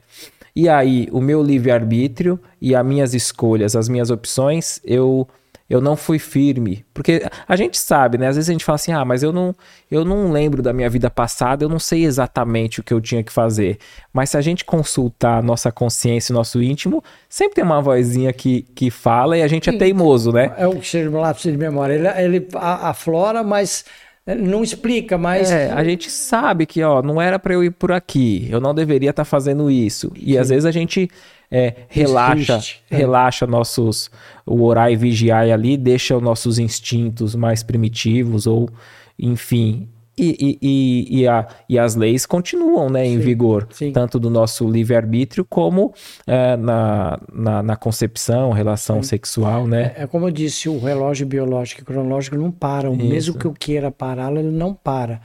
E o que a gente chama de acidente de repente, é, eu, não, eu não fui, como você falou, prudente em aguardar o meu minha alma gêmea, lá, lá, o, mas é, é o que eu tinha para agora e eu gostei, eu vou tentar. Por isso que se diz que ah, fracassou num casamento, mas no outro ele foi feliz. Então aquele primeiro foi um acidente de percurso, já o segundo já foi é, aquilo mais a termo do que deveria. E, e, e nem ser. tudo está perdido, né, Jaime? Por, porque assim, por, se a gente desviou um pouco a rota, uh, um avião, né? A gente fala assim, ah, vou sair daqui de São Paulo. Tem uma tempestade ali, é, ele deu a volta é, por lá. Eu tô em São Paulo e eu vou chegar em Brasília. É, é, é, o ponto de partida e de chegada.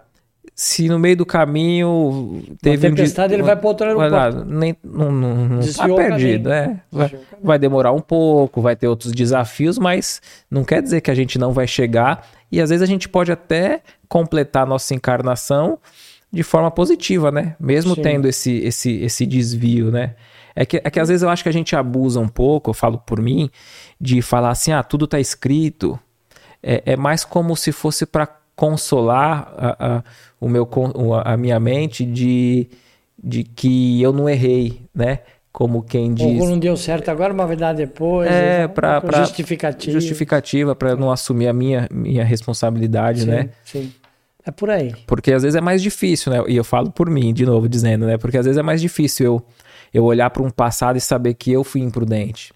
De eu olhar um relacionamento anterior que eu tive e eu admitir que eu fui machista, que eu, que eu, não, que eu não fui fiel. É, acho que, tem que a gente tem, orgulho mesmo. É, né? A gente antes tenta achar um monte de outras justificativas, é. né? Antes de olhar para nós mesmos, é. né? Eu vou, eu vou só. É... Não sei se eu respondi essa daí, né? Mas Não, perfeito, sim. acredito que sim. É.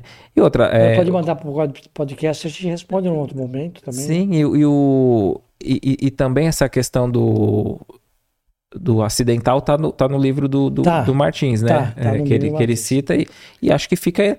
O, o bom do Espiritismo é que fica fica aberto fica. A, a, a, interpretações, sim, né? O, sim, sim. o Espiritismo é uma doutrina de, de livre pensadores, é, ela né? não está pronta. Né? Ela não está pronta. Então, cabe sempre acrescentar alguma coisa e ter que estudar e refletir sobre isso. Então, está no capítulo é, 18 do, do livro Estudando a Mediunidade, do Martins Peral. Perfeito. Ó, vou fazer a última, a última pergunta. Diz assim, ó todo tipo de união entre duas pessoas, mesmo que não sejam casadas, é visto com bons olhos pela espiritualidade? Pelo livre-arbítrio que se tem, a escolha é nossa. É, se vai dar certo ou não vai dar certo, cabe a nós nos dedicarmos para que isso possa ocorrer. O, a espiritualidade não interfere no livre-arbítrio de ninguém não motiva você a fazer coisa errada. Quem escolhe fazer coisa certa ou errada somos nós, pelo nosso livre-arbítrio e, consequentemente, por aquilo que se tem como aprendizado. É o ponto de vista de cada um. Daí a gente falar do namoro, né? Que está em desuso isso, né? O namoro que é tentar conhecer da melhor maneira possível em todas as oportunidades possíveis em que ambos tenham é, como convivência. Então, dizer das uniões podem realmente dar certo, e o, o Peralva fala sobre isso, de que às vezes, se não deu certo, ela não foi perdida. Foi um aprendizado e que, de repente, aquele compromisso que não foi avante nessa encarnação, numa outra oportunidade, eles podem pedir ambos que venham, de alguma forma, ter uma outra oportunidade. Aí, como já cresceram, já amadureceram também espiritualmente, não é só materialmente porque desencarnaram, fica mais fácil deles se cruzarem aí num caminho e a coisa dar certo ou então tirar um outro aprendizado disso. A gente escuta falar de, de casais que, que se uniram por grandes distâncias, né? Então você vê que nada é impossível para a espiritualidade desde que eu tenha essa, esse link, essa afinidade e tenha o meu coração eh, ligado ao coração do outro. Então são almas que, que têm uma afinidade. Então, de alguma forma, é, a espiritualidade vai favorecer essa união. A desunião não favorece nunca, porque é algo que, que ele chama aqui de civil, né? São é, comportamentos que foram é, é, é produzidos, leis para civilizatório, para poder organizar né, os encarnados num determinado grupo, num determinado é, estado, município, seja lá o que for, para que tenha a, uma harmonia de situações de convívio. Mas muitas vezes isso não é agradável, por isso que cada um migra pela sua livre é, arbítrio para cada canto. Tem uma cidade aqui que eu ouvi uma reportagem na não sei se foi na Record, alguma coisa assim, que é uma cidade toda de anões, não sei se você já ouviu. E, e aí eles casam entre eles, porque é algo fechado. Então fica sempre perdurando o nanismo e ao mesmo tempo algumas doenças, porque tem um cunho genético é, da biologia, né? Da, da entre primos, entre uh, irmãos, sei lá, algumas coisas assim. Então você vê que é, o próprio ser humano ele, ele cria situações agradáveis e desagradáveis e que é, às vezes culpam a espiritualidade por ter acontecido aquilo e não olham que, o quanto que cada um de nós contribuiu para que aquilo pudesse estar como está. Perfeito. Você tinha comentado assim, né, que a gente tem o nosso livre-arbítrio e a espiritualidade até que não, não, interfere tanto nessas nossas escolhas, né? É, é interessante que é, quando eu estava lendo o, o, o, Evangelho segundo o Espiritismo, que a gente vai indo, até no estudo aqui do podcast, a gente vai indo na sequência, sim, aí só se seja da minha parte ou do convidado, ah, esse tema acho que é interessante, a gente aborda um outro tema Sim. e não, na, não na, na ordem, né? E, e, e, quando a gente viu, falou assim, ó, oh, Jaime, o próximo é esse aqui e tal, ah, vamos, vamos, vamos falar. Aí quando eu abri, que eu olhei, eu falei, nossa, é, é tão curtinho, né? O, o, o esse capítulo 22, eu, mas tá faltando alguma coisa. Aí eu olhei o, o, todo o capítulo de um por um e eu vi que até o 21 tem as instruções dos espíritos. Nesse 22, não, não tem. tem. Aí depois nos outros também não tem. No 23, no 24, no 25 Sim. e no 26 acho que não. Aí tem no 27 e no 28 não, que é a coletânea de preces, né? Mas eu falei assim, olha que curioso, né? Então, você falando que a espiritualidade não se intromete, digamos assim, no que cabe a nós, né? Nas nossas escolhas. Sim. E você vê que tanto é que não, não teve instruções dos espíritos sim, nesse, nesse sim. capítulo, né? Porque ele, pelo livre-arbítrio eles deixam que cada um de nós, pelo nosso anjo guardião e os nossos orientadores, que a gente tem os nossos orientadores, eles conversem com a gente lá no sono, alguma forma eles tentam conversar com a gente, mas não é, influenciando. Se você fizer reflexão sobre isso, quem sabe você fazer assim, vem aqueles lampejos de algo que você não estava pensando, que é para você retomar e refletir sobre determinados, determinadas coisas que talvez você não tinha refletido melhor sobre aquilo que deveria refletir. Eles não interferem, mas jogam alguns verdes para colher maduro, vamos dizer assim.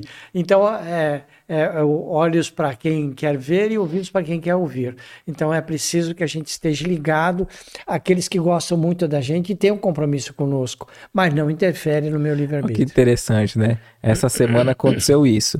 É, teve uma situação e eu analisei e falei: não, entre certo e errado, eu estou certo. É, nesse, nessa decisão. Nessa decisão é, é, favorável a mim, mas eu estou analisando como se eu tivesse de fora e eu vejo que eu não, não errei e, e, e, e tomei minha decisão. E eu fui dormir é, com a decisão tomada. Não vou voltar atrás, é isso. No, e eu não lembro do que eu sonhei, eu não, eu não, não lembro de nenhum encontro espiritual. Só que eu acordei com uma ideia pronta na mente que era contrária à decisão que eu já tinha raciocinado e flexionado mentalmente por ela, né? Então eu falei assim, meu, eu vou ter que. Aí eu, aí eu olhei e vi, certo ou errado, não interessa. A minha decisão estava pautada no meu orgulho na noite anterior. E eu fui e tomei, mudei a decisão, né? E graças a Deus consegui fazer de forma diferente. Que aí eu tive que passar por cima do meu orgulho, de achar que estava certo e mudei a escolha totalmente. Então eu falei assim, você falou, eu lembrei, né? Então acredito que o meu mentor ali puxou minha orelha legal nessa noite, que eu dormi com a, com a decisão tomada. Não era uma dúvida, Sim. Jaime, era uma decisão tomada. Sim. Mas ele refletiu com você no sono, porque a, a nossa a nossa alma, que seria o nosso espírito livre, ele não descansa, ele não tem necessidade que o nosso corpo tem de descansar. Então ele vai ficar esperando você descansar, acordar e oito horas que ele vai perder de trabalho. Então a gente trabalha na espiritualidade toda noite. E muitas vezes a gente tem aquele sono incontrolável porque você tem que desenvolver alguma atividade. Minha mãe era bem assim, sabe? Ela estava fazendo almoço, ai, eu tenho que desligar o fogo e deitar, e aí me conversam comigo, falam o que eu tenho que fazer, deixa de fazer, era bem assim. Então, é, nós somos assim, a gente vai trabalhar na espiritualidade, vai fazer socorro, vai fazer um monte de coisa. Por isso que a gente tem alguns, lembra de alguns flashes da onde a gente foi e não associa, né? O que, que é, estava num castelo, o que, que é isso e tal. A gente não associa, mas a, o nosso espírito trabalha a noite toda. Então, ele tem um vínculo pelo cordão fluídico, né? O cordão de prata, um monte de nome, em que ele vai embora quando você está para despertar, ele sente, ele volta rapidinho, porque você vai despertar e precisa da minha energia. Mas enquanto o físico dorme, ele não precisa da energia 100% espiritual. Ele precisa para os sinais vitais, o coração bater, você respirar. Por isso que o, o, o dormir, ou entrar em alfa, é uma hora por noite. O resto é para aprofundar até o alfa e outra é para despertar desse alfa. Então, na realidade, a gente dorme uma hora profundamente por noite quando se consegue. O resto é tudo para é sono superficial, ou para dormir ou para acordar. Então, é, o nosso organismo funciona assim. Perfeito. É, a gente agradece né, a cada um de vocês que comentou, compartilhou, é, deu sua opinião, sua pergunta. A gente sempre gosta desse espaço democrático aberto para cada um interagir. A gente acha que fica mais rico né, a, a, o aprendizado em conjunto. É, agradecer, é, Jaime, mais uma vez a, a sua participação Sim. e deixar esses minutinhos finais aí para para você concluir aí o podcast da maneira que você quiser, se quiser falar alguma coisa, fica à vontade. Não, eu gostaria apenas que todos nós tivéssemos essa consciência de que constituir família é muito importante porque é dar continuidade à sociedade. Porque na realidade sociedade só existe porque existem famílias. Se a família se desestrutura, a sociedade também vai se desestruturar, porque os membros que constituem a família irão prestar alguma forma de contribuição na evolução da própria sociedade. Então, a família hoje a gente tem que ficar muito atento para que o que ela pode contribuir para ela, a família, no amadurecimento, no crescimento, na ajuda de cada membro que constitui aquela família e o quanto aqueles poderão contribuir de alguma forma nessa engrenagem macro da sociedade. É, a engrenagem, se tiver 10 dentinhos, precisa de 10 engrenagens que se encaixem com as outras 10 né, para poder girar. Se tiver uma capenga, o resto não vai em, ele vai travar. Então é importante que cada um faça o seu melhor, porque estará fazendo parte de uma engrenagem, não importa qual seja. Existem N engrenagens na nossa sociedade, porque existem várias contribuições dentro dos potenciais individuais que Deus nos deu como, como é, acrescentadores e libertadores para esse futuro maior. Então, é, é, fazer caridade não é só dar alguma contribuição, é contribuir com a minha cota parte dentro do, do minimizar o sofrimento do outro. Então, qualquer coisa, como eu dei o exemplo lá de que se eu gosto de vinho, quero tomar um vinho e eu não tenho saca-rolha, eu vou enfiar o dedo, só que eu tenho que tomar o dedo, o, o, o vinho, vinho todo. todo, senão ele vai perder o gás, vai perder o sabor, um monte de coisa. Então, o, o, o inventou o saca-rolha de tirar a rolha sem ela ser é, sem estragá-la, e aí eu volto ela ela mantém as propriedades daquele vinho. Então, cada um não precisa ser inventor, pode contribuir com a sua cota parte para o bem-estar da família e que estará contribuindo para o bem-estar da sociedade. Isso a gente contribui se eu tiver uma fé, se eu tiver um Deus em que eu possa me acreditar, posso ter é, um Cristo que me ensina como ser melhor através do seu Evangelho, e eu, usando desse alto amor e do amor ao próximo, o mais próximo é aquele que convive conosco, eu estarei facilitando a vida de muita gente, mesmo que eu ache que não fiz nada, mas só o fato de eu dar um sorriso para aquele que não estava tendo sorriso e a gente contribuir com um abraço é altamente energético. Então a gente vai mudar a vida de alguém. Eu conheço pessoas que falaram assim: toda manhã, quando eu entro no elevador do meu trabalho, para o meu prédio, eu digo bom dia. E muitas vezes não escutam bom dia. E aí eu digo bom dia para uma pessoa, essa, essa pessoa falou assim: Nossa, você é a única pessoa que me falou bom dia e realmente eu senti que o seu bom dia foi de coração. Muito obrigado. Então, perceba que a gente vai fazer a nossa parte, independente do outro achar bom ou ruim, se achar que eu sou piegas ou não, não importa. Faça a sua parte o melhor que você puder, porque é o seu coração que está ali na ponta da sua língua, né? A gente só, é, só dá aquilo que tem. Então, é isso aí que a gente vai fazer. Boa noite, obrigado pela paciência aí que eu falo muito. Aí. Não, a gente que agradece. É um bate-papo muito, muito gostoso, esclarecedor. E a vocês, né, que a gente possa estar junto na próxima semana. É, na próxima semana já é o que vai ser à tarde, né, Emerson? a gente vai estar aqui com, com o Wagner Moura, do Fraternidade Sem Fronteiras. E ele vai estar na região como ele tem um voo à tarde, não vai dar para fazer à noite, mas Sim. deu para a gente fazer a, a, uma hora da tarde. Sim. Então, por isso que é até bom que você se inscreva no canal, participe do nosso grupo de WhatsApp, que a gente envia o link, porque às vezes pode acontecer isso e, e você não deixa de acompanhar ao vivo. Então, sábado, é, quarta-feira que vem, a gente vai entrar ao vivo é, uma e meia da tarde, se Deus permitir. Então, é. que a gente possa estar junto na próxima semana e muita paz a todos. Boa noite a todos. Obrigado.